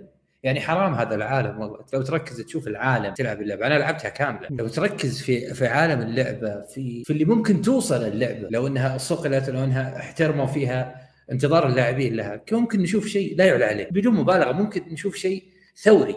لكن للأسف للأسف اللي صار العكس تماما. فأنت ك عشان ما أطيل أنت كرئيس المفروض إن هذه الخدمات لك ملجأ مو تطلع تصنفها على إنها غير مفيدة. هذا كبر وعدم عدم اتصال مع الواقع. أنت قدمت لعبة ناقصة. فاحترم احترم عقولنا شوي والخدمات بالنسبة لك طوق نجاة. مو شيء أنت تطلع تنتقده في وضعك السيء. بس إيه أنا أنا بوجهه نظري زي ما قال عبد الرحمن اللعبة اللي يحتاج لها إعادة اعاده هيكلة من الأساس. لأن فعليا مهما مهما حدث فيها يا رجل مهما حسن فيها اللعبة ما هي فيها مشاكل فيها مشاكل كثيرة. يعني ما ما ينفع إن خلينا نقول يحدلها بتحديثات ما ينفع هذا الشيء. فش اسمه؟ في نقطة بذكرها كنت ونسيت دقيقة. اللي هي مبيعاته؟ لا لا مو المبيعات فكرة ال... إيوه إيوه. إيش اسمه أنا ش... أنا يعني كشخص لو إذا ك... إذا حسيت ان فعلا الإدارة هذه خلينا نقول سليمة المفروض انها توقف موضوع التحديث تحديث الترقية لسايبر بانك وتقول آه، وعادي تسوي ترقية ال- اللي هو ويتشر 3 لكن تقول نبي نعيد هيكلة اللي هو سايبر بانك. لأن ترى والله العظيم أنا أحلف لك حلف زي ما قال أيضا عبد الرحمن اللعبة واعدة جدا وحتى قصة جاذبة وكل شيء. يعني أساسا والله العظيم وأنت قاعد تلعبها تنقهر يا أخي على أن المشروع هذا مو قاعد يكتمل. وعارف أن أنت المطورين أساسا هم مو راضين عن الشيء اللي قاعد اللي اللي تقدم في اللعبة هذه. كلها بسبب جشع اللي هو وخلينا نقول استغلال آه، كم قرش آه، من الإدارة. والله العظيم تنقهر. لما تلعب اللعبة تنقهر. لأن أنت قاعد تشوف مشروع كان ممكن يكون من أفضل المشاريع اللي تقدمت في اللي هو في الاستوديو أو حتى في الشركة. آه، وغير كذا أو حتى في عالم الالعاب يا رجل. ومع ذلك قاعد ما قاعد تشوف النتيجة اللي المفروض إنه يوصلون لها والطموح اللي المفروض إنه آه، اللي يسوقوا له إنهم على الأقل قربوا منه يا رجل. مو باللي وصلوا له قربوا منه. أنا ما أدري هل الموضوع ال- ال- التسويق هذا كان أكذوبة فعلا من من من الإدارة وكان ترقيع للمطورين والمطورين ما كانوا قادرين على الموضوع هذا من الأساس ولا كان فعلا آه، المطورين كانوا قادرين على إنتاج هذا هذا الضخامه وهذا المحتوى ال- ال- ال- المستحيلي آه، وإنه بس يحتاجون وقت. بخصوص هذا الموضوع. وهذا هذا اللي يخليني أتضارب أحيانا. أنا حزين على هذا المشروع و... وما أتوقع أنه أيضا بيتحسن من خلال تحديثات نهائيا. لأن لأن شفنا إحنا تحديثات وما ضاف أي قيمة ل... لل... للجودة أو حتى للمحتوى الأساسي في اللعب. تفضل يا يوتيوب تمام. آه، بخصوص المشاكل اللي ذكرتها في النهاية عن عملية التطوير فعلا ترى تذكر يوم جاء أول جيسون شراير فضحهم. آه، قال إن اللعبة تم إعادة تطويرها من البداية عام 2018 تم تطويرها عام آه، 2018 إي ال- إعادة تطويرها عام 2018 مع إن نزلت تغييرات من قبل نزلت أشياء من داخل اللعبة حسب كلامهم لكن آه، الظاهر واجهوا مشاكل وقاموا إعادة تطويرها من البداية. فضحهم جيسون شراير وحاولوا يرقعوا يمين يسار بس ما مداهم المهم إن إيه في مشاكل كثيرة وظاهر إن الوقت ضاق عليهم بسبب حجم الترويج والمستثمرين وال- والترقب وسوء. إدارة برضو إيه، سوء إدارة. اي هذا هذا كله أصلا سوء إدارة هذا كله. يدخل تحت نطاق سوء الاداره فاي هذه هذه المشكلة باختصار آه لو نتكلم إحنا الآن على المبيعات أنا طبعا أحترم وجهات نظركم بخصوص ال- اللعبة طبعا لاني ما لعبتها لكن إيه. آه لو نتكلم عن المبيعات ترى اللعبة ماشية ماشية زين يعني آه زي ما قالوا في ستيم هي الأولى كانت في ال Black Friday أكثر لعبة مبيعا كانت في ذيك الفترة امم لأن عليها كان تخفيض بشكل 50%؟ أتوقع 50 أو 60% 60 أتوقع. 60 إيه، ترى 60. هذا ما يعتبر شيء كويس يا إبراهيم اللعبة تبيع لما تصير رخيصة معناها إيه. لعبتك رخيصة مو معناها إنه لعبتك كويسة مم. أنا قاعد أتكلم عن المبيعات بشكل حصري زي ما قلت لك أنا ما لعبتها يوم لعبت بصيغة ترى أنا ما لعبتها ليش للحين لأن أدري إن فيها مشاكل قلت على الأقل بنتظر نسخة ال- الجيل الجديد بعدين بلعبها. لأن وللعلم ترى أنا كنت في البداية من المتحمسين لها لكن يوم شفت كم المشاكل قلت لا أنتظر أحسن لي. الموضوع هذا مو مثل ويتشر 3 هذا اسوء. خليني أنتظر لين تنزل نسخة الجيل الجديد عاد ووقتها يصير خير. نسخة الجيل الجديد؟ وش بيسوون فيها؟ بيعيدون هيكلة اللعبة؟ يحسنون ال graphics ويقول لك يلا خذها. لك هذا. ما راح يسوون شيء يا حبيبي. هذا هذا. المصيبة. نقول إذا كانوا فعلا حكيمين وإدارة جدا بتعدل من شغلها المفروض ت- تقول أنا بشتغل من جديد على اللعبة. شوف شوف أنا حقيقة لكن أحس شغ- معلش، لا. إيه لكن مشكلة إن بدف لك بتحديث عشان سكتك لا هذا كلام مو مو منطقي. إذا أنت فعلا شركة م- تبي تعدل خطأك روح روح عيد تعد ريح روح اللي هو عيد هيكلة لعبتك عيدها هيكلة من البداية. وبعدين وزي ما قلت لك أنا ما عندي مشكلة سو ترقية للويتشر 3 لكن عدل مشكلة لعبتك المفقعة هذه. أما تقدر تسلك لي بترقية مجانية وحتى ممكن الترقية هذه تزيد المشاكل. هذا أنا ما ما راح- ما راح أتقبل هذه الفكرة نهائيا. مهم. آه، بالنسبة لي مع تجربة سايبر بانك ترى كانت آه، سيئة لدرجة انه صار لي glitch يمكن ما صار عند أي واحد بالعالم بدون مبالغة. يعني تخيلوا معي شريت اللعبة ومتحمس وطلب مسبق قبلها بشهور. حتى عندي الفاتورة الحين لا متحسن. وصل العداد صفر صفر صفر صفر. عيت افتح اللعبة. قلبت. رحت عند بلاي ستيشن 4 رحت عند بلاي ستيشن 5 ما قدرت أدخل على اللعبة. عجزت. من قوة القهر كلمت بلاي ستيشن السعودية وحاولت معهم ما في فائده لين ما أصدر لحساب رسمي سيدي بروجكت اللي بيسوي refund لكل الطلبات لو تبي. فوق هذا كله عانيت وشريتها بالحساب الإماراتي حقي. ولعبت. تخيل معي أول ساعة يمكن صابتني أربع جلتشات ومو بجلتشات اللي عدها وتضحك.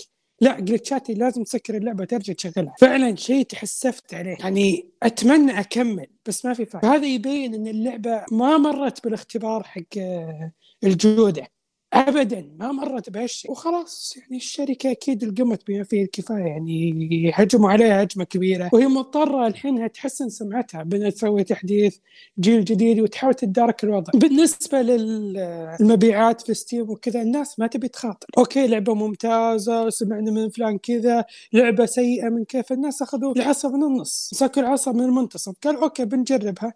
بسعر مخفض يعني 60% ترى صفقة ممتازة تشتري لعبة نازلة قبل سنة بتخفيض 60% ترى يعتبر شيء كبير. ولو أدري في ناس يقول ترى هذا مو سعره المفروض أقل بس يعتبر شيء كبير. وأي واحد عنده كرت أقل من RTX لا يجرب اللعبة لا يتعب نفسه لا تضغطوا أنفسكم. يا عندك RTX ولا ما راح تستمتع بالتجربة. فأقول لك ان حتى والله ترى ال 3090 يا رجل ما يشغل اللعبة بشكل كويس. أنا أبو, أبو, أبو, أبو حمد آه، يلعب اللعبة ومليانة مشاكل وهو عنده اللي هو 30 90 اللعبة optimization حقها مضروب. وغير كذا أنا لعبتها بالجي فورس ناو اللي هو يعني كرت حق كرت الشاشة فيه ممتازة جدا. ترى من, من الأحدث. وغير كذا مو قادر أضبط ال optimization حقها. هذا غير المشاكل التقنية اللي موجودة في اللعبة مثل الذكاء الصناعي مشكلة respawn اللي هو العدد اللي هو ال AI مشكلة شو اسمه امور كثيرة بالأصح ما أبي أطيل يعني بس انها فيها مشاكل كثيرة. في شغلة إضافية ترى يمكن أنتم تنسيتوها بما إنكم بتويتر ترى انتشرت مقاطع قبل تصدر اللعبة بشوي. المطورين سووا كليب وعارفين إن في أخطاء بس نزلت. يعني تخيل مسوي لي كذا مقطع مدته ثلاث دقائق مدة أربع دقائق كلها أخطاء. أخطاء بالجملة أخطاء باللعبة. يعني شيء ماخذينه كضحك كطقطقة. فهم عارفين المطورين إنهم بيجيبون العيد بس لا أصدروا اللعبة.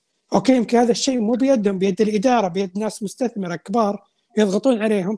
بس على الاقل يعني. أنت الحين شوهت سمعة الشركة الحين ما عاد في ثقة. خلاص وش وش قيمة اللعبة حقتك؟ والله 80 ريال. لا خفضها. ما ما نبي نشتريها ب 80 حيل كثيرة 80 فالحين هم يحاولون ينزلون تحديثات يحاولون ينزلون تحديث الجيل الجديد. لكن مثل ما نقول الشق أكبر من الرقعة. ما راح يحاولون يلقون شيء ترى. اللعبة يعني كان عندها فرصة. وجابت شخصيات ممتازة. أنا ما أنكر هذا الشيء. أنا شفت أشياء وشفت ناس يبثونها. يعني من قوة القهر جالس أتابع ناس. يعني تخيل عندي اللعبة ما أقدر ألعبها بس جالس أشوف ناس كذا. آه ما شاء الله عندهم كرت قوي. ما شاء الله. يلا بتابعهم. هذا بس من فهمك انه شيء غبني مرة. بس عاد الشكوى لله يعني. أتوقع إن أغلبنا أنخدع باللي صار واكل مقلب لكن أي واحد ناوي يجرب اللعبة اشتريها بوقت تخفيض وتخفيض قوي. إذا كنت يعني مصمم وإن شاء الله يعني لا بالربع الأول. تدري إيش اللي يصير؟ اشتراها بعد ما بعد تحديث الجيل الجديد قبله ما أوكي أوكي تو لاحظ إن مبارك ترى. ما عجب الكلام. ترى المشكلة الأكبر كمان إنه رئيس الاستوديو ما يستحي ترى. يعني غير إنه صرح على الجيم ضد الجيم باس. هو أصلا سبب تصريح إنه انتشر مقطع إنه اللعبة داخل إعلان الجيم باس أتوقع شيء زي كذا. يعني هو ما صدق خبر وعلى طول راح صرح ضد الجيم باس. وكمان فوقها إذا تذكر أكيد اغلب الأغلب يذكر إنه سوني حذفت اللعبة من شو اسمه متجرها. ترى لما حذفت اللعبة طلع يصرح ضد سوني. ويقول إنه سوني هي هي سبب هبوط المبيعات. يعني لعبتك فاشلة وسوني ومايكروسوفت يعني هذه أول مرة صراحة في حياتي كلها أشوف انه سوني ومايكروسوفت الاثنين يسوون رابط خاص للناس إنهم يسوون refund آه، على لعبة معينة. يعني آه، حتى أنا بنفسي آه، يعني سويت refund للعبه ما ما تحملت إني أكون دافع فلوس على شيء فاشل زي كذا. بعد ما ختمته وخلصت رحت سويت refund لأن صراحة ما ما, ما أحس إني ختمت لعبة كذا قاعد قاعد أختم glitchات هذا اللي قاعد أسويه. لأنه سوني وإكس بوكس يسوون refund بس خاص للعبة. من الاستديو حقك اعرف إنه أنت يعني أنت الغلط. سوني ما هي غلطان إنها حذفت لعبتك ولا Xbox غلطان إنها كتبت على لعبتك إنك ممكن تواجه مشاكل لما تشغلها. يعني Xbox على الأقل هي احترمتك شوي من التسويق معاهم احترمتك وأعطتك وجه وخلت لعبتك الفاشلة في متجرهم. هذا المشكلة الكبيره إنه فوق إنهم هم غلطانين أو رئيس الاستديو يعني خصيصا هو غلطان لأنه هو المسؤول عن كل شيء. كمان يعني وسيع وجه وما يستحي صراحة. yep طبعا الاداره في CD Projekt Red جدا سيئة جدا سيئة الاداره يعني أنا يمكن أحزن على المطورين شوية إنه في إدارة زي زي الإدارة التعيسة هذه فوق. وخلاص انتهينا من الأخبار. فنبدأ بال, بال... بال... بأساس الحلقة واللي هو ترى ما حد يدري عن الموضوع. أنت ما قلت وش موضوع الحلقة في, في البداية؟ خلاص عنوان الحلقة يا رجل موجودة. آه okay. المخ أنا لا أنا كنت أظن لها مفاجأة بس. لا ما في شيء مفاجئ فش اسمه؟ عموما آه، أنا حاب أبدأ اللي هو إحنا بنتكلم طبعا عن اللي هو أو الأساس الحلقة مبني على اللي هو الحفل جوائز ألعاب السنة فحاب أنا أول شيء قبل ما هذا نبي نجلد جيف كيلي من البداية. فايش مشكلة الناس مع جيف كيلي؟ جيف كيري العرب ولا جيف كيلي أمريكا؟ لا بعدين نتفاهم مع العرب.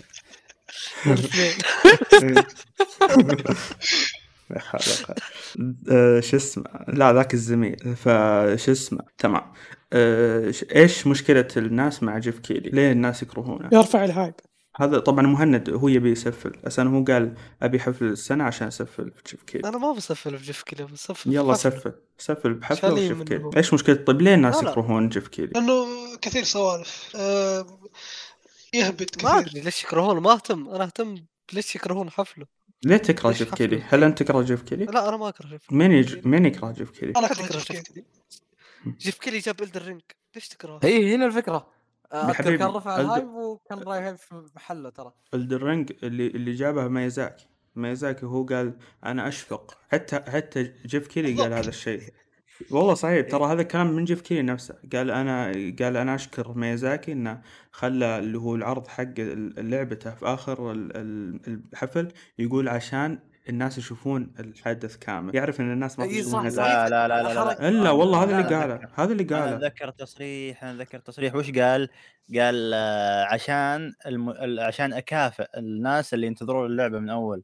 إيه، آه، في النهاية قال عشان اللي هو موضوع آه، إن الحفل أو خلنا الناس يكملون الحفل للنهاية. هذا كلامه وراح راح أجيب, أجيب الدليل وراح يعرضه زياد في حلقة في, ال... في اليوتيوب بإذن الله. يلا تفضل. الحين تب- أحد بيقول شيء؟ ما آه حد موضوع جيف آه إذا تتكلمون الموضوع عن جيف كيلي صح؟ إي ليه نك... ليه الناس يكرهون جيف كيلي؟ آه أنا ما لفظة الكره يعني شوي صعبة. الرجل ما سوى شيء لأحد لكن عدم التقبل. أنا شخصيا خلينا لا- نتكلم عن الناس خلينا نتكلم عن رأيي الشخصي وبتكلم عن الناس في خلال حديثي إن شاء الله. جميل. جيف كيلي آه أنا اراه شخص ممل. الله بعيدا عن بعيدا عن آه، اللي يقدمه أو بعض الح... بعض المؤتمرات اللي يرأسها أو يكون host فيها. ما في آه، ما في شيء يخليك تستمتع بكلامه. يعني أنت تتمنى انه يكون ال host أحد ثاني. أصلا وظيفة ال host وظيفة صعبة. وظيفة من الصعب إنك تتقبلها لأن الناس مو جاية تشوف ال host جاية تشوف ال flow حق جاي تقيم عرضك أو مؤتمرك بال flow حقه.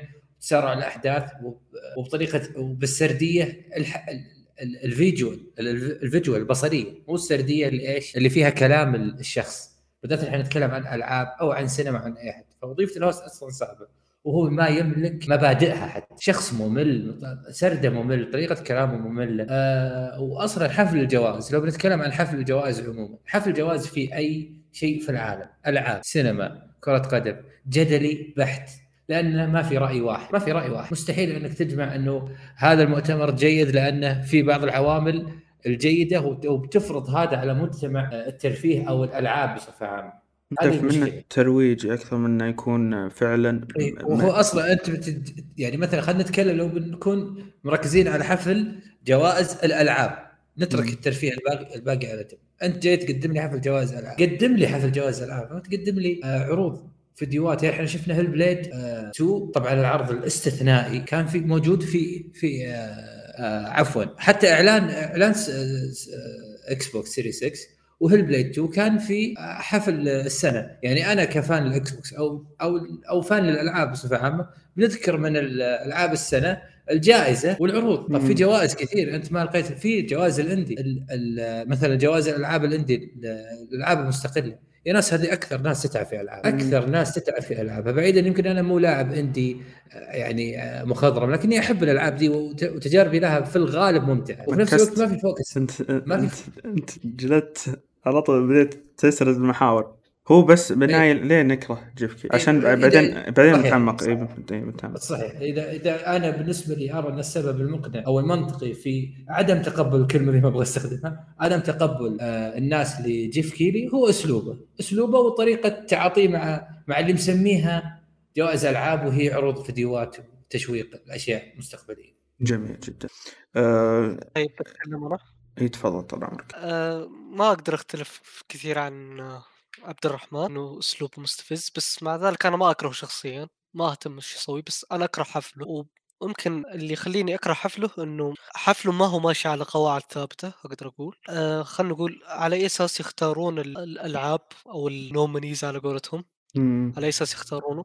ليش يختارون اللعبة هذه بدون كذا بس يجي يعطيك اسم اللعبة هذه فازت بالجائزة ال- هذه. ليش؟ أنا أبغى أفهم أبغى الناس اللي اختاروا اللعبة هذه يجون قدامي يقولون إحنا اخترناها عشان السبب هذا وهذا وهذا. قصدك قصدك على أي أساس يتم ترشيح اللي هو الألعاب هذه؟ مين اللي يرشح على الألعاب؟ على أي أساس آه، يتم ترشيحها وعلى أي أساس تفوز. جميل. فهمت؟ هذه هذه الأشياء في حفله ما ما نعرفها. فيعني بس حسب هذه المرش هذول الألعاب المرشحة وهذا الفائز. لا في الترشيحات ولا في التصوير ولا في ما له دخل هو بس هو بس يطلع يبربر هو مقدم. يجمع فلوس بس. يعني هو ب... ترى مو مو هو اللي اختار الألعاب ولا هو اللي رشحهم ابدا ما له دخل. ولا الفكرة في اختيار الألعاب ترى. يا أخي هو المقدم هو اللي المنظم. كل شيء بي- بيطيح على يعني راسه هو. ما هو طيب أيوه بس مو هو. اللي اختاره. يعني إحنا نبي نسبه بس نسبه بمنطق وأنا هو بسبب المشكلة اللي ينظم. الم- المشكلة اللي فيه إنه ما نعرف إيش المعايير اللي يتخذها عشان يختار أو إنه ما يفوز هو الألعاب. اللي اختاره يا ما إحنا عارفين. مو هو طيب. إحنا عارفين. لا لا أنا أقول لك إياها. يعني طيب مين يقع؟ عارفين. ت... ت... مو؟ الحكام. زي, خوينا. من الحكام ذولي؟ زي خوينا جيف كيل العرب ترى. مو هو اللي اختار حتى هو قال. اتركني من خوينا جيف كل العرب. أنا أتكلم هو يقلد طيب. الحكام. زي كذا قاعد أقول أنا قاعد أقول يعني أذكر لك إياه لأنه هو يقلد. ما هو اللي خ... هو ما يقدر يختار ما يعني ما مسموح له. لأنه هو أصلا يعني إيش يقولونها يا أخي لها مصطلح بس نسيت اسمه. هو شوف شو؟ شوف لا لا على الأقل ينفع كل يختار العرب. عشان- شوف على الأقل جيف كل العرب اختار لك قال ذول الحكام طيب هو حط لك كيلي الحكام الحقيقي خلينا نقول ما يحط لك حكام يحط إلا إلا حط- أدخل أدخل وشوف أدخل ما في. المواقع قصدك. بس ترى في. إدارة اسمعني في إدارة الحفل نفسهم هذول كذلك صوتوا هذول منهم. ما ندري هذول ناس يعني ما ما لا لا ناس في. مسؤولين أنا متأكد إن أنا ودي ما أتوقع إن ذولي المواقع والناس ذولي هم اللي يرشحون الألعاب هم يصوتون مو هم، اللعبة مو هم. ما يرشح لهم نسبة ترى في- بس في- لا في فريق النسبة في الأكبر فريق يرشح وفي فريق هو اللي يصوت فهمتوا؟ هذا مقصد أنا أتكلم عن إنه في الإدارة هي اللي ترش آه، أيوه هي, ترشح. للمصوتين عشان يصوتون هي اي بس مستحيل تبغى تقنعني بس كل ترى هي ترى هي- ترشح أشياء كثير أنا حسب اللي أذكره لا إيوه هي ترشح أشياء كثير ترشح يعني. أشياء كثير. لا لا م- ترشح لك فوق 10 ألعاب فهمت؟ في تصنيف واحد والناس هي اللي ت- وال- وين 10 ألعاب لعبة السنة خمس مدري ست يا ألعاب حبيبي أنت أنت ما تشوف أنت أنت متفرج ما أنت حكم أنا أتكلم عن الحكام المرش... اللي يرشحون يرسلون للحكام مجموعة ألعاب كبيرة ترى هم اللي يختارونها يعني إذا مثلا لعبة حصلت على 10 أصوات خلاص هي تحسب من الخمسة فهمت؟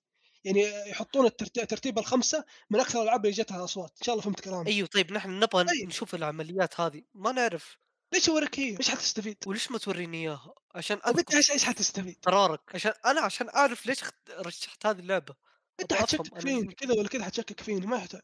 والله من جد هذا. هذا هذا هذا الحقيقة أنت كذا كذا حتشكك لا إذا إذا وريتني إذا وريتني الترشيحات ووريتني العمليات هذه هنا راح أفهم إنه آه ليش؟ على الأقل حتى وين ما كانت عاجبتني. فهمت؟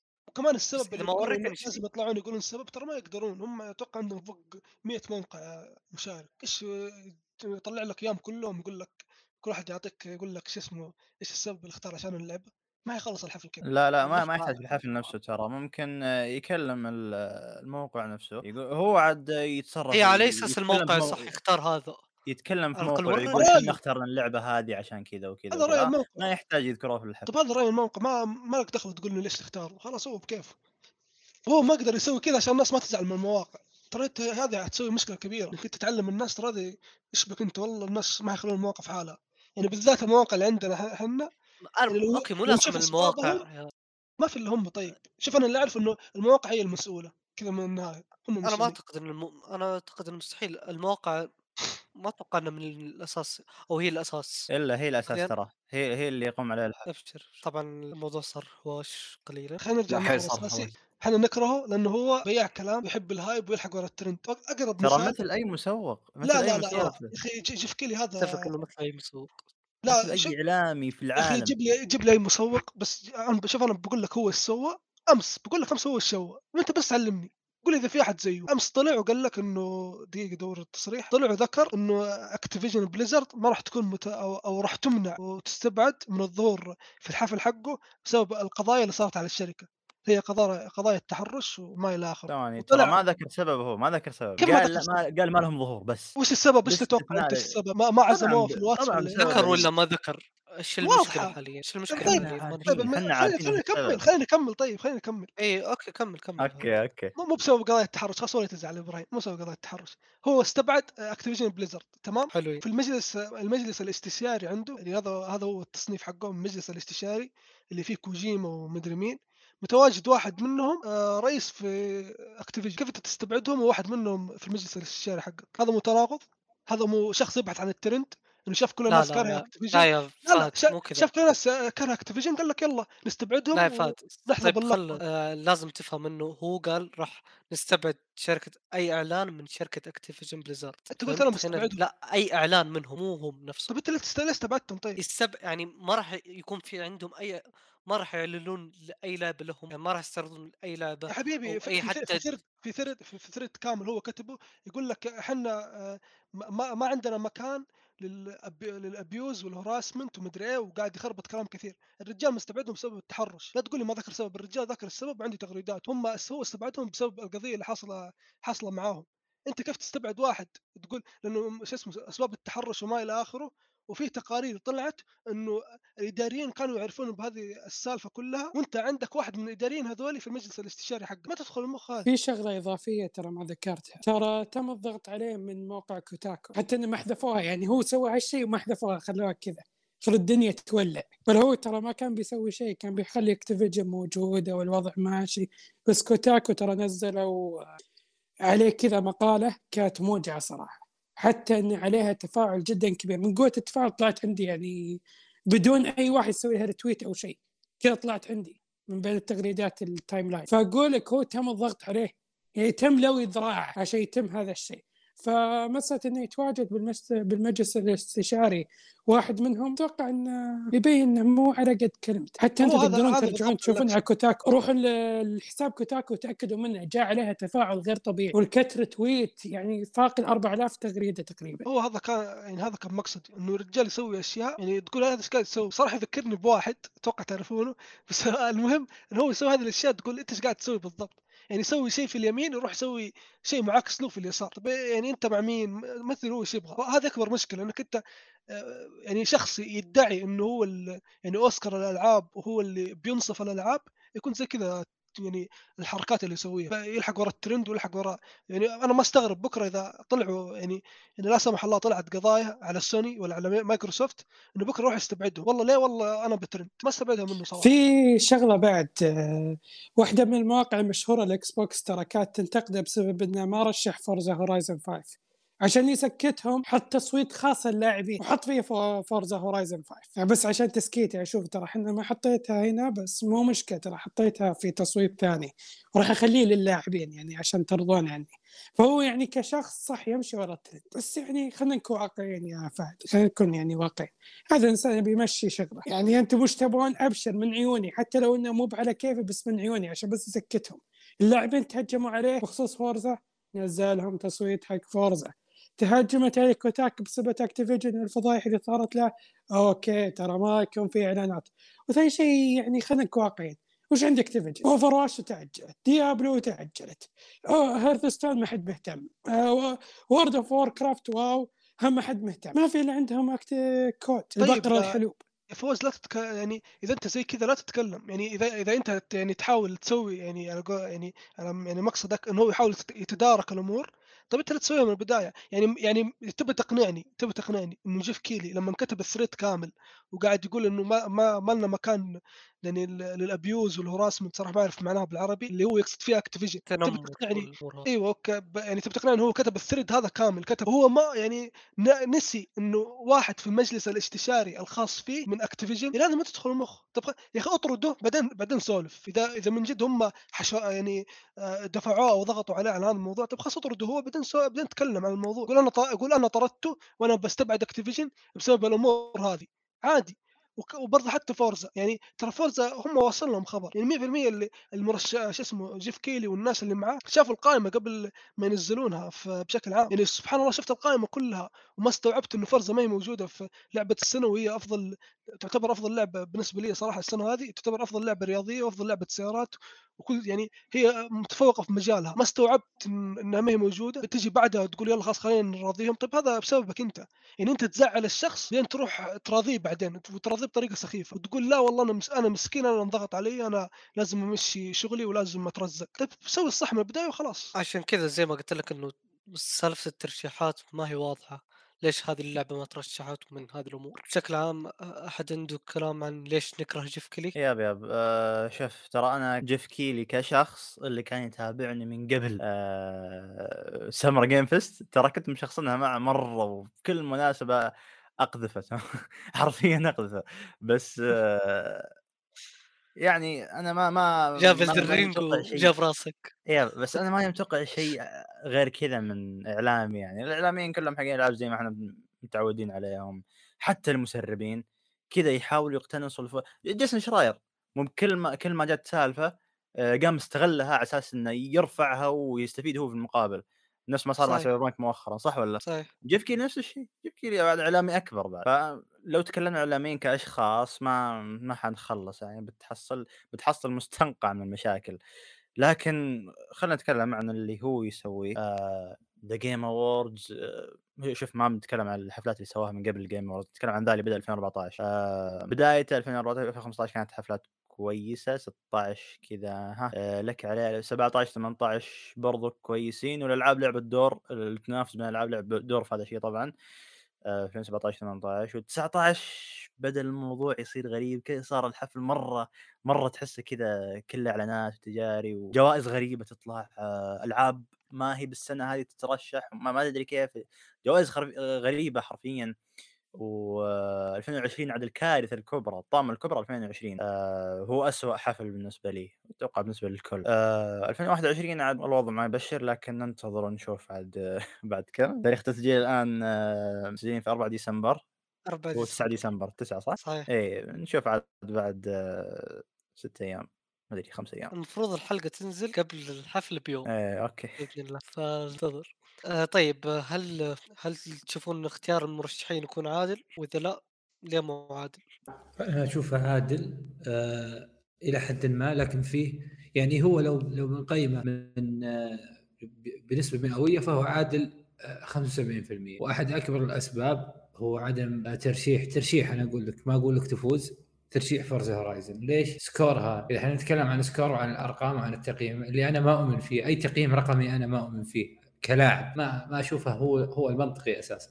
لكن إذا هذا الشيء أو هذا المقياس اللي أنتم تقيمون فيه جودة اللعبة من عدم. أعلى لعبة score في السنة كانت Forza Horizon إحنا ما نشوفها مرشحة. ليش؟ ما ندري. آه آه، فكرة إنه اللعبة لما يقولون إنها لعبة car simulation أو انها لعبة محا... لعبة محاكاة ما هي ما هي آه، منطق ما, ما في منطق إنها تترشح مع انها هي اسمها لعبة في النهاية. ما أدري ليش ما أدري ليش في ناس عندها الفكرة هذه في إن اللعبة هذه ما تترشح وإحنا في 2016 شفنا Overwatch تفوز فيه يعني أنا ما عندي مشكلة مع Overwatch أنا يمكن لعبة الأونلاين الوحيدة اللي قضيت ساعات كثيرة في اللعب فيها مع أصدقائي وحتى في ال PlayStation أول ما نزلت أول سنتين من نزولها أنا أدمنت اللعبة أدمان كامل.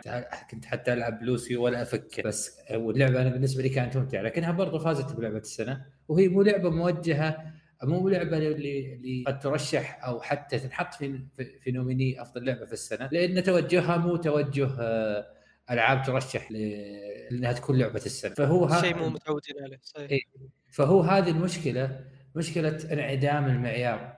وأنا أقول لك حفل يعني حفلات الجوائز في كل اتجاهات الترفيه هي ح- هي حملات تسويقية عنيفة قوية جدا. الهدف منها التحصيل. الهدف منها الهايب لكن معايير تحترم عقول الناس تحترم المطورين تحترم مجتمع أي جهة سواء اللاعبين كرة القدم السينما هذا الشيء غير موجود وإحنا والواقع إن إحنا نحلم بيوم من الأيام إنه يكون في شيء يحاكي أو أو يحترم اللاعب وهذا الشيء ما راح يكون موجود لأن احترام اللاعب يمكن يق- يخسر فلوس. فالفلوس أهم بكثير من إني أخليك تقتنع حفل جوائز أو ما تقتنع.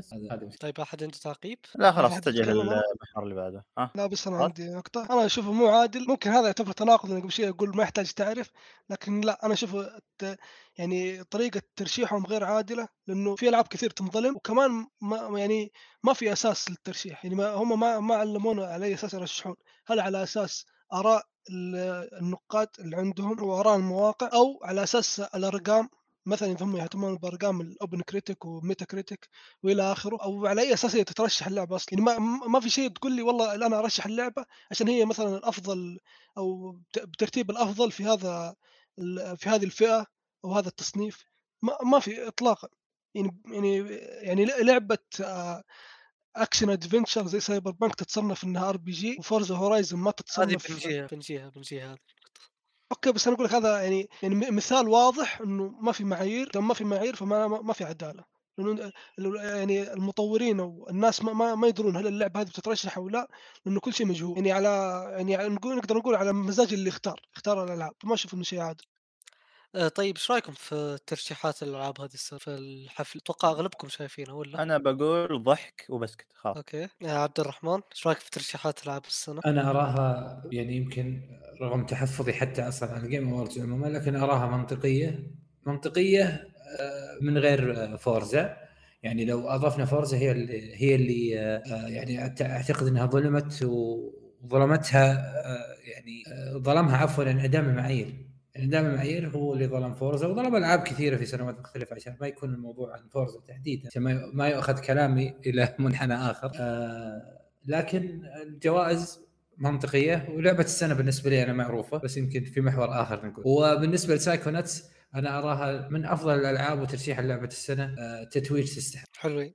فواز فواز موجود؟ آه، شوف إن الترشيحات كانت منطقية جدا وسهل تتوقعها جديا سهل تتوقعها. يعني على الأقل كتبت لي تغريدة يعني من ست ألعاب رشحتها أربع ألعاب تقريبا طلعت إنها من ضمن المرشح وأنا يكفيني صراحة أن لعبة It Takes Two ترشحت. يعني هذا بالنسبة لي سعادة لا توصف بس هذا تعليقي بما يخص الموضوع. ثواني آه، ت- آه، استعد لت- لتناديها باسم مختلف؟ ما عاد هي It Takes Two. لا لا It Takes Two راح تبقى في قلوب It Takes Two رغما عن. الكارهين صحيح It Takes Two رغم عن Take-Two أوكي.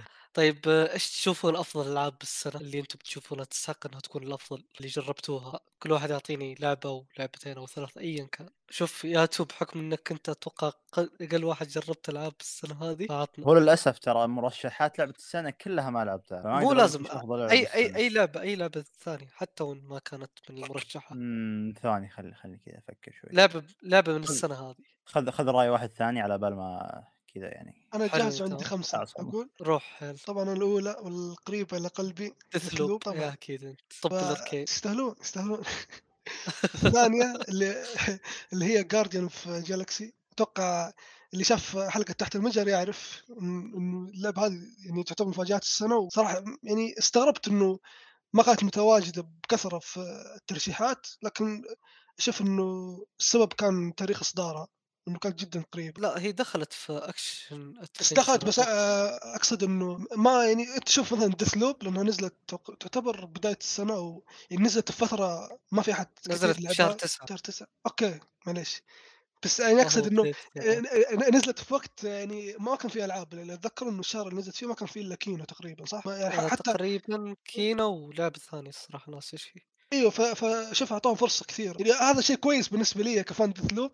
لكن برضو شوف يعني ترشحت ثمانية جوائز ترى Deathloop هي أكثر لعبه ترشح. فأعطوها وقت. صحيح. مقارنة ب Guardian ترى Guardian أتوقع إنها نزلت قعدت أسبوع واسبوعين وانتهى وبدأ التصويت. هذا مقصدي. صحيح هي نزلت تقريبا على نهاية آه، أكتوبر والإعلان yep الإعلان عن ترشيح الالعاب في بداية نوفمبر. yep في المركز الثالث طبعا Forza. المظلومه هذه اللي فعلا تستحق اسم المظلومة. Forza. وبرضو Returnal والأخيرة Nier. Nier. Replicant Replicant آه عبد الرحمن. أنا بتكلم عن إيش- إيه خمس ألعاب بالنسبة لي. عندي عندي خمس ألعاب. أفضل لعبة لعبتها في السنة هي Psychonauts 2 اللعبة فاجأتني بشكل كبير. آه أنا أخذت طلع على Psychonauts 1 أو شفت brief لها في اليوتيوب. وكنت متوقع إنه فعلا القائمين على اللعبة هذه آه، عندهم خيال خصب جميل جدا لكن ما كنت متوقع التجربة هذه في في في اللعبة الثانية وفي الجزء الثاني. كمية الأفكار ووضعها وتطويعها في اللعبة أمر أذهلني بشكل كبير. تجربة أراها من الأغنى. في السنة هذه أو أفضل لعبة لعبت. بعد كذا نروح ل The Medium. The Medium أنا عجبت فيها ما تكلمت عنها كثير حتى في حسابي لكني عجبت في اللعبة بشكل كبير. الثالثة Ratchet and Clank ولانها من ال Insomniac واللي متابعني في التويتر يعرف. رغم إني fan ال Xbox لأني fan ال Insomniac وأراها الأفضل يعني الأفضل إنتاجية وجدية. يمكن في الصناعة من وجهة نظري. واللعبة كانت جميلة وأنا محب أصلا للسلسلة فاستمتعت فيها. يمكن الناس تختلف معي إن اللعبة ما تستحق حتى الترشيح لكني استمتعت فيها. وأنا ترى مو لاعب platforming. يعني مو مو هذا ال genre اللي يعجبني. وهذا أحد أكبر الأسباب ذهولي إني أنا فعلا استمتعت بالتجربتين. و Guardians of the Galaxy أنا محب للكوميكس محب ل Guardians of the Galaxy تحديدا سينمائيا. حتى المخرج اللي اللي قام على على سلسله Guardians of the Galaxy أنا أراه من أفضل المخرجين. واللعبة إذا بنتكلم عن بنرجع للعبة في الأساس فهي مفاجأة السنة حرفيا. مفاجأة السنة بكل ما تعني كلمة مفاجأة السنة من معنى آه وظلمها زي ما أبغى أعيد كلام أخوي. فهد لكن ظلمها توقيتها يمكن. وظلمها برضو آه استديوها بالشح التسويقي يعني ما سوقها بشكل يعني ظلمها جدا جدا. يعني يمكن عدو للاستوديو ما ما يسوقها بالطريقة اللي سوقها نفس الاستوديو. والخامسة طبعا Forza Horizon Forza Horizon 5 لعبة عالية الجودة وفعلا فعلا لعبة سيارات كما يجب أن تكون لعبة السيارات طيب فواز فواز آه موجود؟ بالنسبة لي وبالمركز الأول بلا أي منازع من رأيي الشخصي It Takes Two آه بالمركز. الثاني Deathloop الثالث Resident Evil 8 الرابع واللي يعني بلا أي منازع يعني مفاجأة السنة Guardian of the Galaxy والخامس Ratchet and Clank استمتعت فيها صراحة. والأخيرة إذا ما خاب ظني إذا ما خاب ظني أنا كاتبها وناسيها صراحة. بس يعني اللي أشوفها أشوفها صراحة يعني جميلة ومنسية. ما أدري ليه ناسينها كثير ناس اللي هي Little Nightmares هذول أوه. بالنسبة لي هم الترشيحات المستحقة بالذات هذه اللعبة ابدا ما دخلت في أي ترشيح هذا. اللي أنا منصدم منه يعني اللعبة وش كان يعيبها بالعكس كانت بوقتها كل الناس يتكلمون عنها بمدح إيجابي حتى إنه يعني أتوقع رزق ال YouTuber وقتها كان على Little Nightmare لأنه كان الوضع جفاف بذاك الوقت. يا خصوصا بداية السنة نزلت. إيه إيه بالضبط. صراحة مدحته يعني كتبت عنها كلام جدا جميل. فإيه أنا أشوف هذول هم ال top المستحقين. صح إني توقعت أربعة منهم من أصل ستة المترشحين لكن مو مشكلة أنا راضي بالمستوى. أهم شيء It Takes Two موجود. هذه اللعبة بالنسبة لي يعني قريبة القلب. آه ياتو ها لقيت لعبتك؟ ياب ياب توي استوعب إني ما ختمت ولا لعبة من نزلت السنة دي تصدق. كل تختيماتي كانت الألعاب نزلت من سنوات من قبل رغم إني عندي يعني ألعاب عارف كثير. إنك ما لعبت ألعاب السنة هذه كثير. اي عندي ألعاب كثير ترى معاي الآن بس ما بيلعبها ماجلها عشان أبغى أخلص اللي متراكم علي من أول. المهم يعني على أساس هذا ما بيتراكم علي. زبدة يعني حتى ألعاب مثل Nier Replicant ما كملته. أنا آسف فهد لكن اي ما كملت Nier Replicant أكملها بعدين. ونكمل على Automata صراحة ما ألومك صراحة لأنه ال phase الثاني في شوية تمطيط. أتوقع هذا السبب. ترى ال phase الثاني إذا أنت وصلت له يعني ترى ناس كثير سحبوا اللعبة بسبب تمطيط ومشاوير يا رجل. مشاوير وتكرار مشاوير بعد. لكن قصتها كانت جدا جميلة والشخصيات كمان فأتوقع يشفع لها انك تكملها صراحة. إي الشخصيات وال lore وحتى. عجبني الطريقة الروائية اللي كانت تستخدم تخليني كذا أحس إني فعلا أقرأ أقرأ رواية. ممكن ناس يشوفوا ذا الشيء سلبي لكن أنا بالنسبة لي لا. لأن كتابة مميزة فعلا. المهم ما بتكلم عن Replicant بتفصيل لكن إيه يعني هذا وضعها.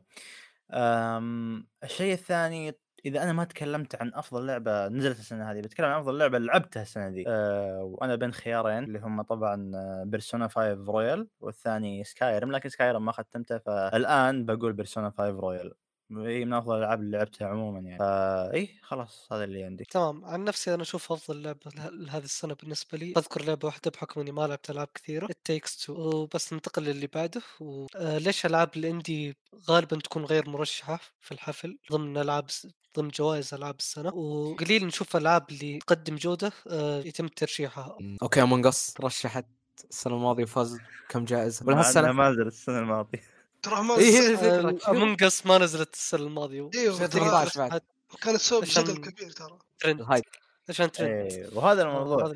ألعاب ال indie كذا ما ما تحس ما تحصل لها جوائز لأن باختصار ما ما لها شعبية كبيرة مثل ألعاب ال triple A والتسويق وشركات تدعم ومن هالكلام. يعني في النهاية الحفل بيستفيد إذا كانت الشركة خلينا نقول أو كانت اللعبة عليها إما إن اللعبه عليها إقبال كبير أو إن الشركة نفسها خلينا نقول مشهورة ويظبطوا علاقات معهم من هالكلام لكن عندي لا ما عنده شيء. ما عنده غير انه يكون للعبته hype وهذا شيء يعني بع- بعدم وجود ناشرين كبار ممكن يكون صعب إنك تنافس ألعاب triple A من ناحية الشعبية. وي خلاص معطينا indie. ال indie وجه فيصل ويوشيدا حق سوني فصراحة ال indie لا، لا. تسويقها إيش ما ما سبيت أنا.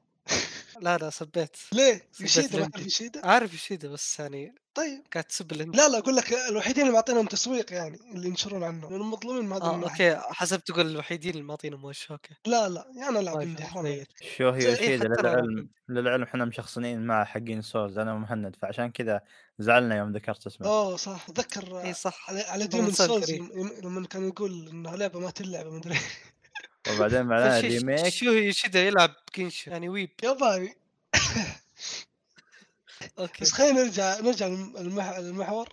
شوف يعني في سببين واضحة إنه ليش العاب ال indie يعني ينسحب عليها في حفل الجوائز اللي هو اول شيء الاعلانات إنه يعني بشكل كبير تكون العاب ال indie مسحوب عليها. ممكن اللعبة الوحيدة ال indie اللي فعلا شفنا لها إعلانات شفنا لها نشر صح اللي هو اللي هي Little Nightmares عشان كذا الناس كثير لعبوها. لأنه تسوقت بشكل صح. السبب الثاني إنه ترى أغلب العاب ال indie تكون موجهة لمنصة معينة. زي عندك Kena موجهة فقط للبلاي ستيشن. ما هي لأنها حصرية بلاي ستيشن لا. لأنه الاستوديو يبغى زي كذا الاستوديو يبغى بس تكون في بلاي ستيشن وعندك مثلا Among Us إلى الآن في ال PC لكن بتنزل بداية شهر ديسمبر أو في الوقت الحالي تقريبا بتنزل على ال console. ترى هذا هذا يعني أحد الأسباب اللي اللي تخلي الناس ما تعرف الألعاب هذه. إنه مثلا تكون في ال PC هذا ال PC مليان ألعاب سواء ألعاب قديمة ألعاب جديدة فتضيع مع الزحمة. بالنسبة لل console بدون نشر ما ما حد راح يطق له خبر. فهذا يعني سببين يعني لحالهم تخلي الألعاب هذه ينسحب عليها. كمان في سبب إضافي إنها ما تترشح. انها ما تجيب يعني ما تجيب مشاهدات ولا ولا تجيب شركات وإلى آخره يعني فما في سبب إنك ترشحها. تمام تمام حلو. بشكل عام يا أتفق مع كلامكم إنه أعتقد إنه حفل Geoff خلينا نقول يعتمد على خلينا نقول المعلنين والأمور هذه. العاب ال indie ما تجذب الشريحة هذه خلينا نقول. Among Us يا زياد تعتبر حالة استثنائية لأنها كانت لعبة ترند وقتها فكان شيء طبيعي خلينا نقول أي شيء ترند يجيب فلوس. طيب ننتقل للموضوع كذا خلينا نقول مثير قليلا. واللي هي الأجندة هل الاجنده إيش رأيكم في هل الأجندة تأثر في حفل الجوائز وعلى الإلعاب؟ الأجندة تؤثر بالألعاب نفسها لهذا أيضا تاثر بحفل جوائز الألعاب لأن خلينا نقول إذا ك- إذا كان ال- إذا كان المطور خلينا نقول أو الشركات نفسها عموما تتجه للأجندة طبعا ال- المنظم الإعلامي نفسه جيف كيلي خلينا نقول بيدعم الأجندة هذه على أساس حتى هو بعد يجي عليه إقبال. وتعرف عاد في أمريكا وأوروبا والآن الم- موضوع الأجندة هذا يعني صار عبارة عن أساس يعني إذا أنت تبي تخلي عملك ينجح لازم تحشر فيه أجندة. تبي يجيب جوائز خلينا نقول أوسكار مثلا. أوسكار ترى أكثر حفل منغم أجندة. تبي صحيح. فيلمك ينجح لازم تحط فيه أجندة بعد. آه فنفس الموضوع الآن دام إن الصناعة متأثرة بالأجندة فالحفل أيضا بيتأثر بالأجندة بنفس الشيء. آه، عبد الرحمن عندك تعليق؟ آه، أوكي. فعلا ال- الآن معيار النجاح أو سبيل النجاح للأسف إحنا نتكلم على مستوى العالم وأنا أحب تحديدا في هذا الجوائز إحنا إحنا لاعبين بنتكلم عن الألعاب لكن في الجوائز عموما أنا أحب إني أجمع أكثر الأشياء في الترفيه. يعني في الجوائز أنت تتكلم عن الأجندة مثلا زي ما ذكر أخوي إبراهيم إنه آه الأوسكار وهي أحد أكبر آه الجهات اللي تعطي جوائز على مستوى العالم. يعني تحظى بتقدير كبير على مستوى العالم. حتى اللي مو مهتم بالسينما يقدر هذه ال- الأكاديمية ومعاييرها السابقة أول كانت تحترم ال- ال- التصنيفات الفنية والمنتج الفني، الآن أصبحت الأجندة تحكم كل شيء، كل شيء كل شيء، حتى السياسيين، حتى لو ما نبغى ننقل الموضوع إلى إلى إلى طريق جدي بزيادة، لكن للأمانة هذا واقع الأمر، أنت الآن محكوم بالأجندة، محكوم بالأجندة، ما في شيء ما في شيء راح ينجح عندك، لن تنجح كشخص، لن لن تنجح كمنتج فني، لن تنجح كراعي جوائز أو راعي حفل وأنت لا ترضخ لهذه الأجندة ولا تسايرها، هذا اللوبي فارض نفسه في أكثر في أكثر من مكان، هذا الواقع للأسف، ففعلا الأجندة هي تحكم المشهد، تحكم المشهد بكل ما تعني الكلمة المعنى للأسف. وبس. يا والله شيء مؤسف. آه فهد؟ طبعا الجنده مؤثرة. للأسف إنها جدا مثل ما ذكر عبد الرحمن إنه هذه حقيقة إنه هي مؤثرة وترى يعني ممكن الناس ما يعرفون هذا الشيء بس لعبة زي لوست جادجمنت ما ترشحت واخذت تقييمات سيئة بسبب الأجندة إنه النسويين شافوا إنها لعبة تستغل المرأة وما إلى آخره فما يعني ما أحب أذكر السبب لأنه ما ودي أحرق اللعبة على أحد هي ما ودي لا لا ما في ما في حرقين اللعبة تتكلم عن تحرش أصلا فطبيعي طبيعي يكون يا. الموضوع زي كذا وغير فهذا سبب إنه اللعبة أخذت اول شيء تقييمات سيئة وثاني شيء في مواقع هاجمت اللعبة وهاجمت المطورين وثالث شيء ما شفناه في حفل الجوائز مع إنها لعبة RPG لكن ما شفناها في المقابل شفنا Cyberpunk من ضمن المواقع ذي. من أيوة، ضمن المواقع ذي. جاء موقع جاء موقع آه، زعلان إنه ما في تنوع عرقي أي تنوع يا رجل هو احداثه في اليابان ولعبة موجهة. لليابانيين أساسا وأي عرق أي من وين تبي واحد أستغفر الله هذه المصيبه إنه يعني الأجندة موجودة وفي ناس للأسف أغبياء يدعمونها ويستغلونها كمان. يعني هذا يعني هذا الشيء لحاله يزعل وللأسف إنه يعني شوف أنا بالنسبة لي عادي خلي الحفل فيه أجندة أرشح العاب فيها أجندة بس لا تظلم ألعاب كويسة بسبب إنها ما تدعم أجندتك وانها تدعم أجندة أو عشان تدعم أجندتك تفوزها بلعبة السنة مثل اللي صار في 2020 يعني خليك منصف على الأقل رشح بس خليك منصف هذا أقل شيء. تمام. آه، طيب ننتقل للمحور الأخير اللي هو آه، طبعا زي ما إحنا عارفين حفل الجوائز بس في إعلانات للألعاب. فأعطوني توقعاتكم للإعلانات اللي بت... اللي بتكون في الحفل. خصوصا إنه جيف كيلي قال إنه الحفل ممكن يكون أو راح يكون فيه آه، من 40 إلى 50 إعلان. فأحد آه، أعطوني تمنياتكم أحلامكم ايا كان الاعلانات نبدأ بعبد الرحمن. إذا الموضوع تمني فأنا أتمنى طبعا Fable يكون لها أي شيء لو لو صورة. لو صورة يعني صورة بس إنه هذه اللعبة في هذه الصورة في داخل داخل اللعبة اللي تطورها Playground Fable لكن الشيء اللي أنا متوقع إن إحنا بنشوف تحديث جديد ل Hellblade 2 مع آه، سنة إصدار و Avowed مع سنة إصدار برضو وعودة عنوان قديم لبلاي ستيشن أتمنى وأتوقع. وشو ما أدري لكن أتمنى آه، أتوقع إن بلاي ستيشن راح تحيي سلسلة ميتة وبتفاجئ الجميع وبتسعد اللاعبين عموما. هذا اللي أتوقعه وأتمناه من الاعلان طيب إبراهيم؟ أنا والله ما ما أنتظر أشياء كذا يعني كل الألعاب خلينا نقول أكثر لعبتين أنا منتظرها الآن آه هي Elden Ring و Dying Light 2 اي Elden Ring و Dying Light 2 وكلهم يعني متشبع منهم شايف لهم اشياء كثير فما ما أنتظر يعني أنا أنا لو بتابع الح- الحفل آه، ممكن أتابع بس عشان آه، إعلانات ثانية خلينا نقول أشياء غير متوقعة أنا متوقع ترى عندي توقع إن السنة ذي بتكون كويسة من ناحية الإعلانات مو ناحية الجوائز طبعا ناحية الإعلانات لكن آه، إذا تتكلم عن هل في تمنيات لا ما ما, ما عندي شيء أتمنى ما فرقت معي أصلا العنوانين ذول اللي أنتظرهم أنا متشبع منهم خلاص ولا ودي أشوف منهم شيء جديد لين يوم الإصدار. طيب تمام آه فهد. طيب بخصوص الاعلانات تباني أذكر التسريبات ولا تذكرها؟ أذكر أنت عادي ما اذكر تمام حسب اللي الصراحة ما عندي الا تسريب Hellblade و Avowed بس اللي عارف تمام يعني بالاضافه أدري إذا اللي عندك Hellblade شيء لا. و Avowed قالوا كمان في تسريب إنه حنشوف يعني اللعبة اللي ذكرناها في فقرة الأخبار هي BioShock 4 نشوف لها إعلان. برضو في تسريب لكن بصراحه ما ما أتوقع إنه صحيح. لكن أتمنى إنه صحيح إنه لعبة آه، استوديو Arkane اللي هي Prey 2 تصدر آه يعني صحيح هذا حيكون- في جزء ثاني للعبة Prey صراحة أتمنى هذا الشيء خصوصا إنه أحس إنه استوديو Arkane يحب يسوي جزئين لسلسلة ويوقف. سوى نفس الشيء مع Dishonored أتوقع تعتبر خلاص منتهيه Dishonored مستحيل ترجع. إنه خلاص برضو Prey ممكن إنه يسوون جزء يكمل وينهون فيه القصة. واتمنى في المستقبل Deathloop برضو ترجع لنا بجزء ثاني. خصوصا أنا أتمناه صراحة. أتمنى نشوف inFAMOUS أتمنى نشوف إضافة ل Deathloop إنه إذا ما تعرفون ترى استوديو Arkane يحب شيء اسمه إضافات. يعني كمان الإضافات اللي يسويها نقدر نشبهها بإضافات CD Projekt يعني إضافة تكون فعلا إضافة للقصة. ما ما ما يسوي لك إضافة ويسحب. أو مثلا يخليه يخليها شيء جانبي جدا. لا ينزل لك إضافة تكون مرتبطة بالقصة الأصلية للعبة وتكون متعب عليها. يعني أقل شيء تعطيك ست ساعات لعب بصراحه يعني أشوف إن Deathloop تحتاج إضافات لأنه فيها أشياء مجهولة كثير. برضه أتمنى إنه نشوف موعد ال God of War لأنه ما أتوقع انه سوني حتعدي هذه السنة بدون ما تعلن عن موعد صدورها. يعني إلى الآن بس قالوا بتنزل في 2022 بدون شهر بدون يوم بدون أي شيء. هي تعتبر اللعبة الوحيدة اللي بتنزل السنة الجاية من بلاي ستيشن وما نعرف متى بتنزل. غالبا ما راح نعرف الآن. إن شاء الله نعرف. إن لا شاء ممكن الله يستغلوها صراحة. بحدث ممكن يستغلوها بحدث خاص فيهم سوني. يا صحيح. إيه. ما أعتقد. سوني غالبا ما تتواجد بشكل كبير ف حفل الجوائز بعكس مايكروسوفت. تمام. إي بخصوص مايكروسوفت صح ذكرت آه، ممكن Starfield صح؟ يعلنون عن شيء بخصوصه؟ لا ما أعتقد. Star ليه؟ field في E3 2022 من Starfield ترى بتنزل حسب- السنة الجاية. يعني تعتبر نهاية السنة. فتوقع إذا بيعلنون عنها فتكون ب E3 يا هو- هم أصلا قالوا آه، آه، Todd Howard نفسه قال إنه اللي راح يصير مع Starfield مثل اللي صار مع Fallout 4 إيه Fallout تدري عاد 4 إيه. Fallout 4 أعلنت في E3 2015 الإعلان كان في E3 2015 وال gameplay كذلك في E3 2015 اللي هو منتصف السنة. وبعدين صاروا يعلنون عن أمور ثانية بعد الإعلان. إيه. لنهاية السنة. عاد أنا ترى.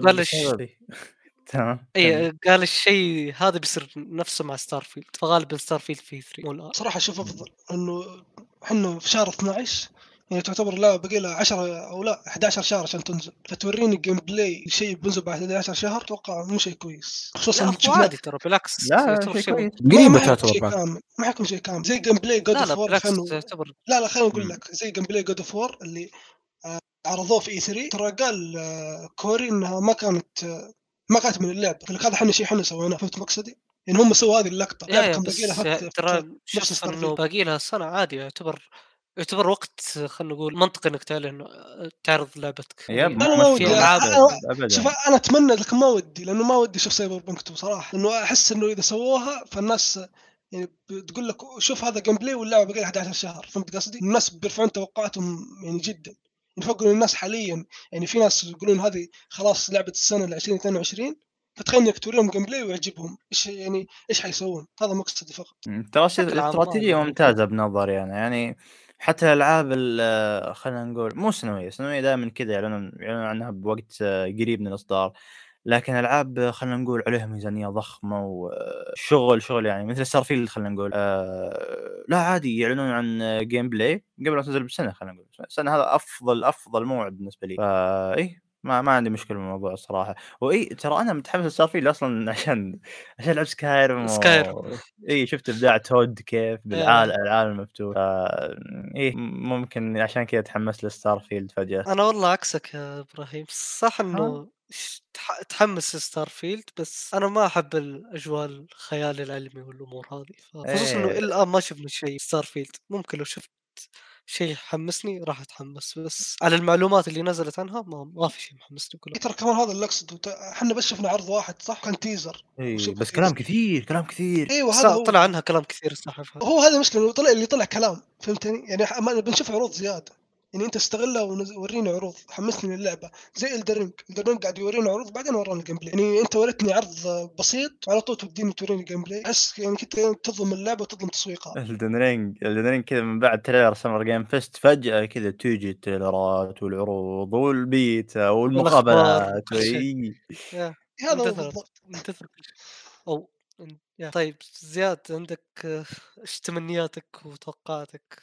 أوكي آه لا هو في واحدة أو لعبة لعبتين هم. آه أوكي Hellblade آه واضح هي راح تنعرض. بشكل كبير أعتقد إنها راح تنعرض. آه و Mirror's Edge آه remaster هذه أتوقع إنها مؤكدة ترى بما إنها ماشية مع المسيرة بتاعت إيه حاليا هذه. حقت الريماستردات اللي تنزل الألعاب القديمة. فاي هذه أعتقد إنها ألعاب مؤكده آه Starfield بعد إيه أتوقع إن راح ينزل لها تقدر تقول آه معرض لها. خصوصا ترى أوكي المعلومات اللي نزلت ترى في فترة هذاك ال teaser أو لا حتى بعده بفتره يوم صارت تنزل صور اللعبة وبعد مع مقابلات آه، Todd Howard الأخيرة هذه. آه، يقطع ابليس يا رجل معلومات كثيرة كان جالس يطلع عن اللعبة. فخلاص أعتقد أوكي هذا جالس يكون تقدر تقول عنه تمهيد. آه، للكشف عنها يعني. فاي وارد حيل إن Starfield تنعرض في آه، ال Game Awards هالسنة.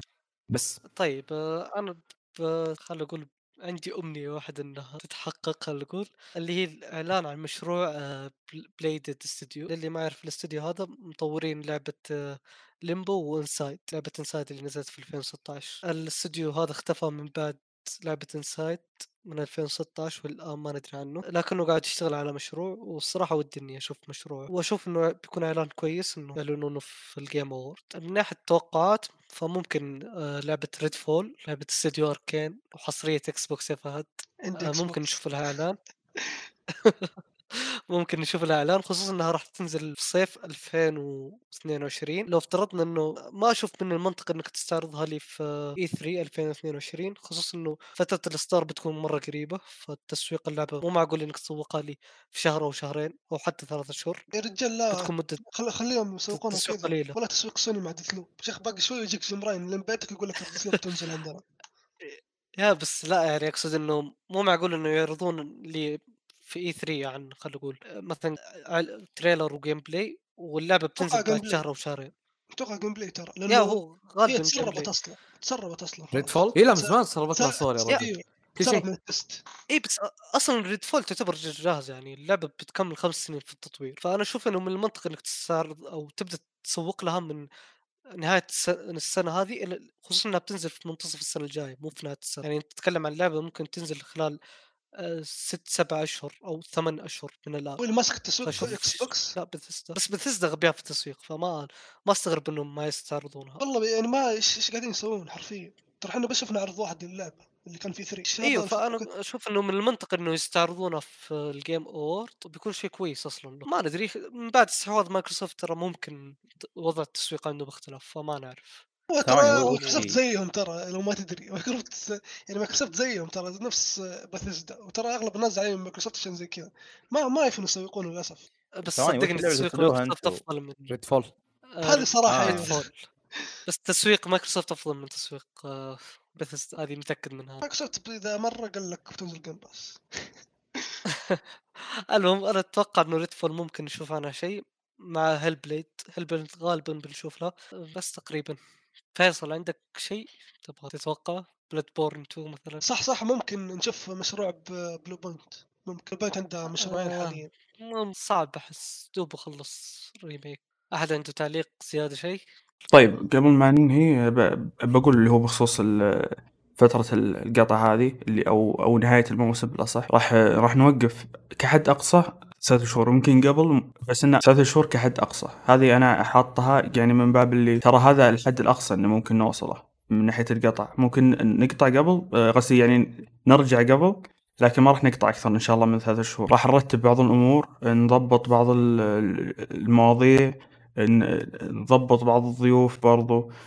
في أمور إن شاء الله بت- بتعجب حتى ممكن في سلاسل زيادة وغيرها من الأمور. أنا ما ودي من الحين أحمس لأن بالنهاية قاعد بندرس الخطة بشكل أكبر وإن شاء الله اللي جاء وقتها آه، بنرجع إن شاء الله ونبدأ نطبقها. يعني تقدر تق- تقدرون تقولون إن الشيء اللي إحنا سويناه في الوقت الحالي أو هذا الموسم ما هو إلا تجربة للبداية الحقيقيه إن شاء الله. إحنا بدينا هذا هذا هذا الوقت التأسيسي. ال- ال group هذا كله آه، بديناه بسنة والحمد لله راضي عنه والشباب الحمد لله مستمتعين باللي قاعد يقدمونه.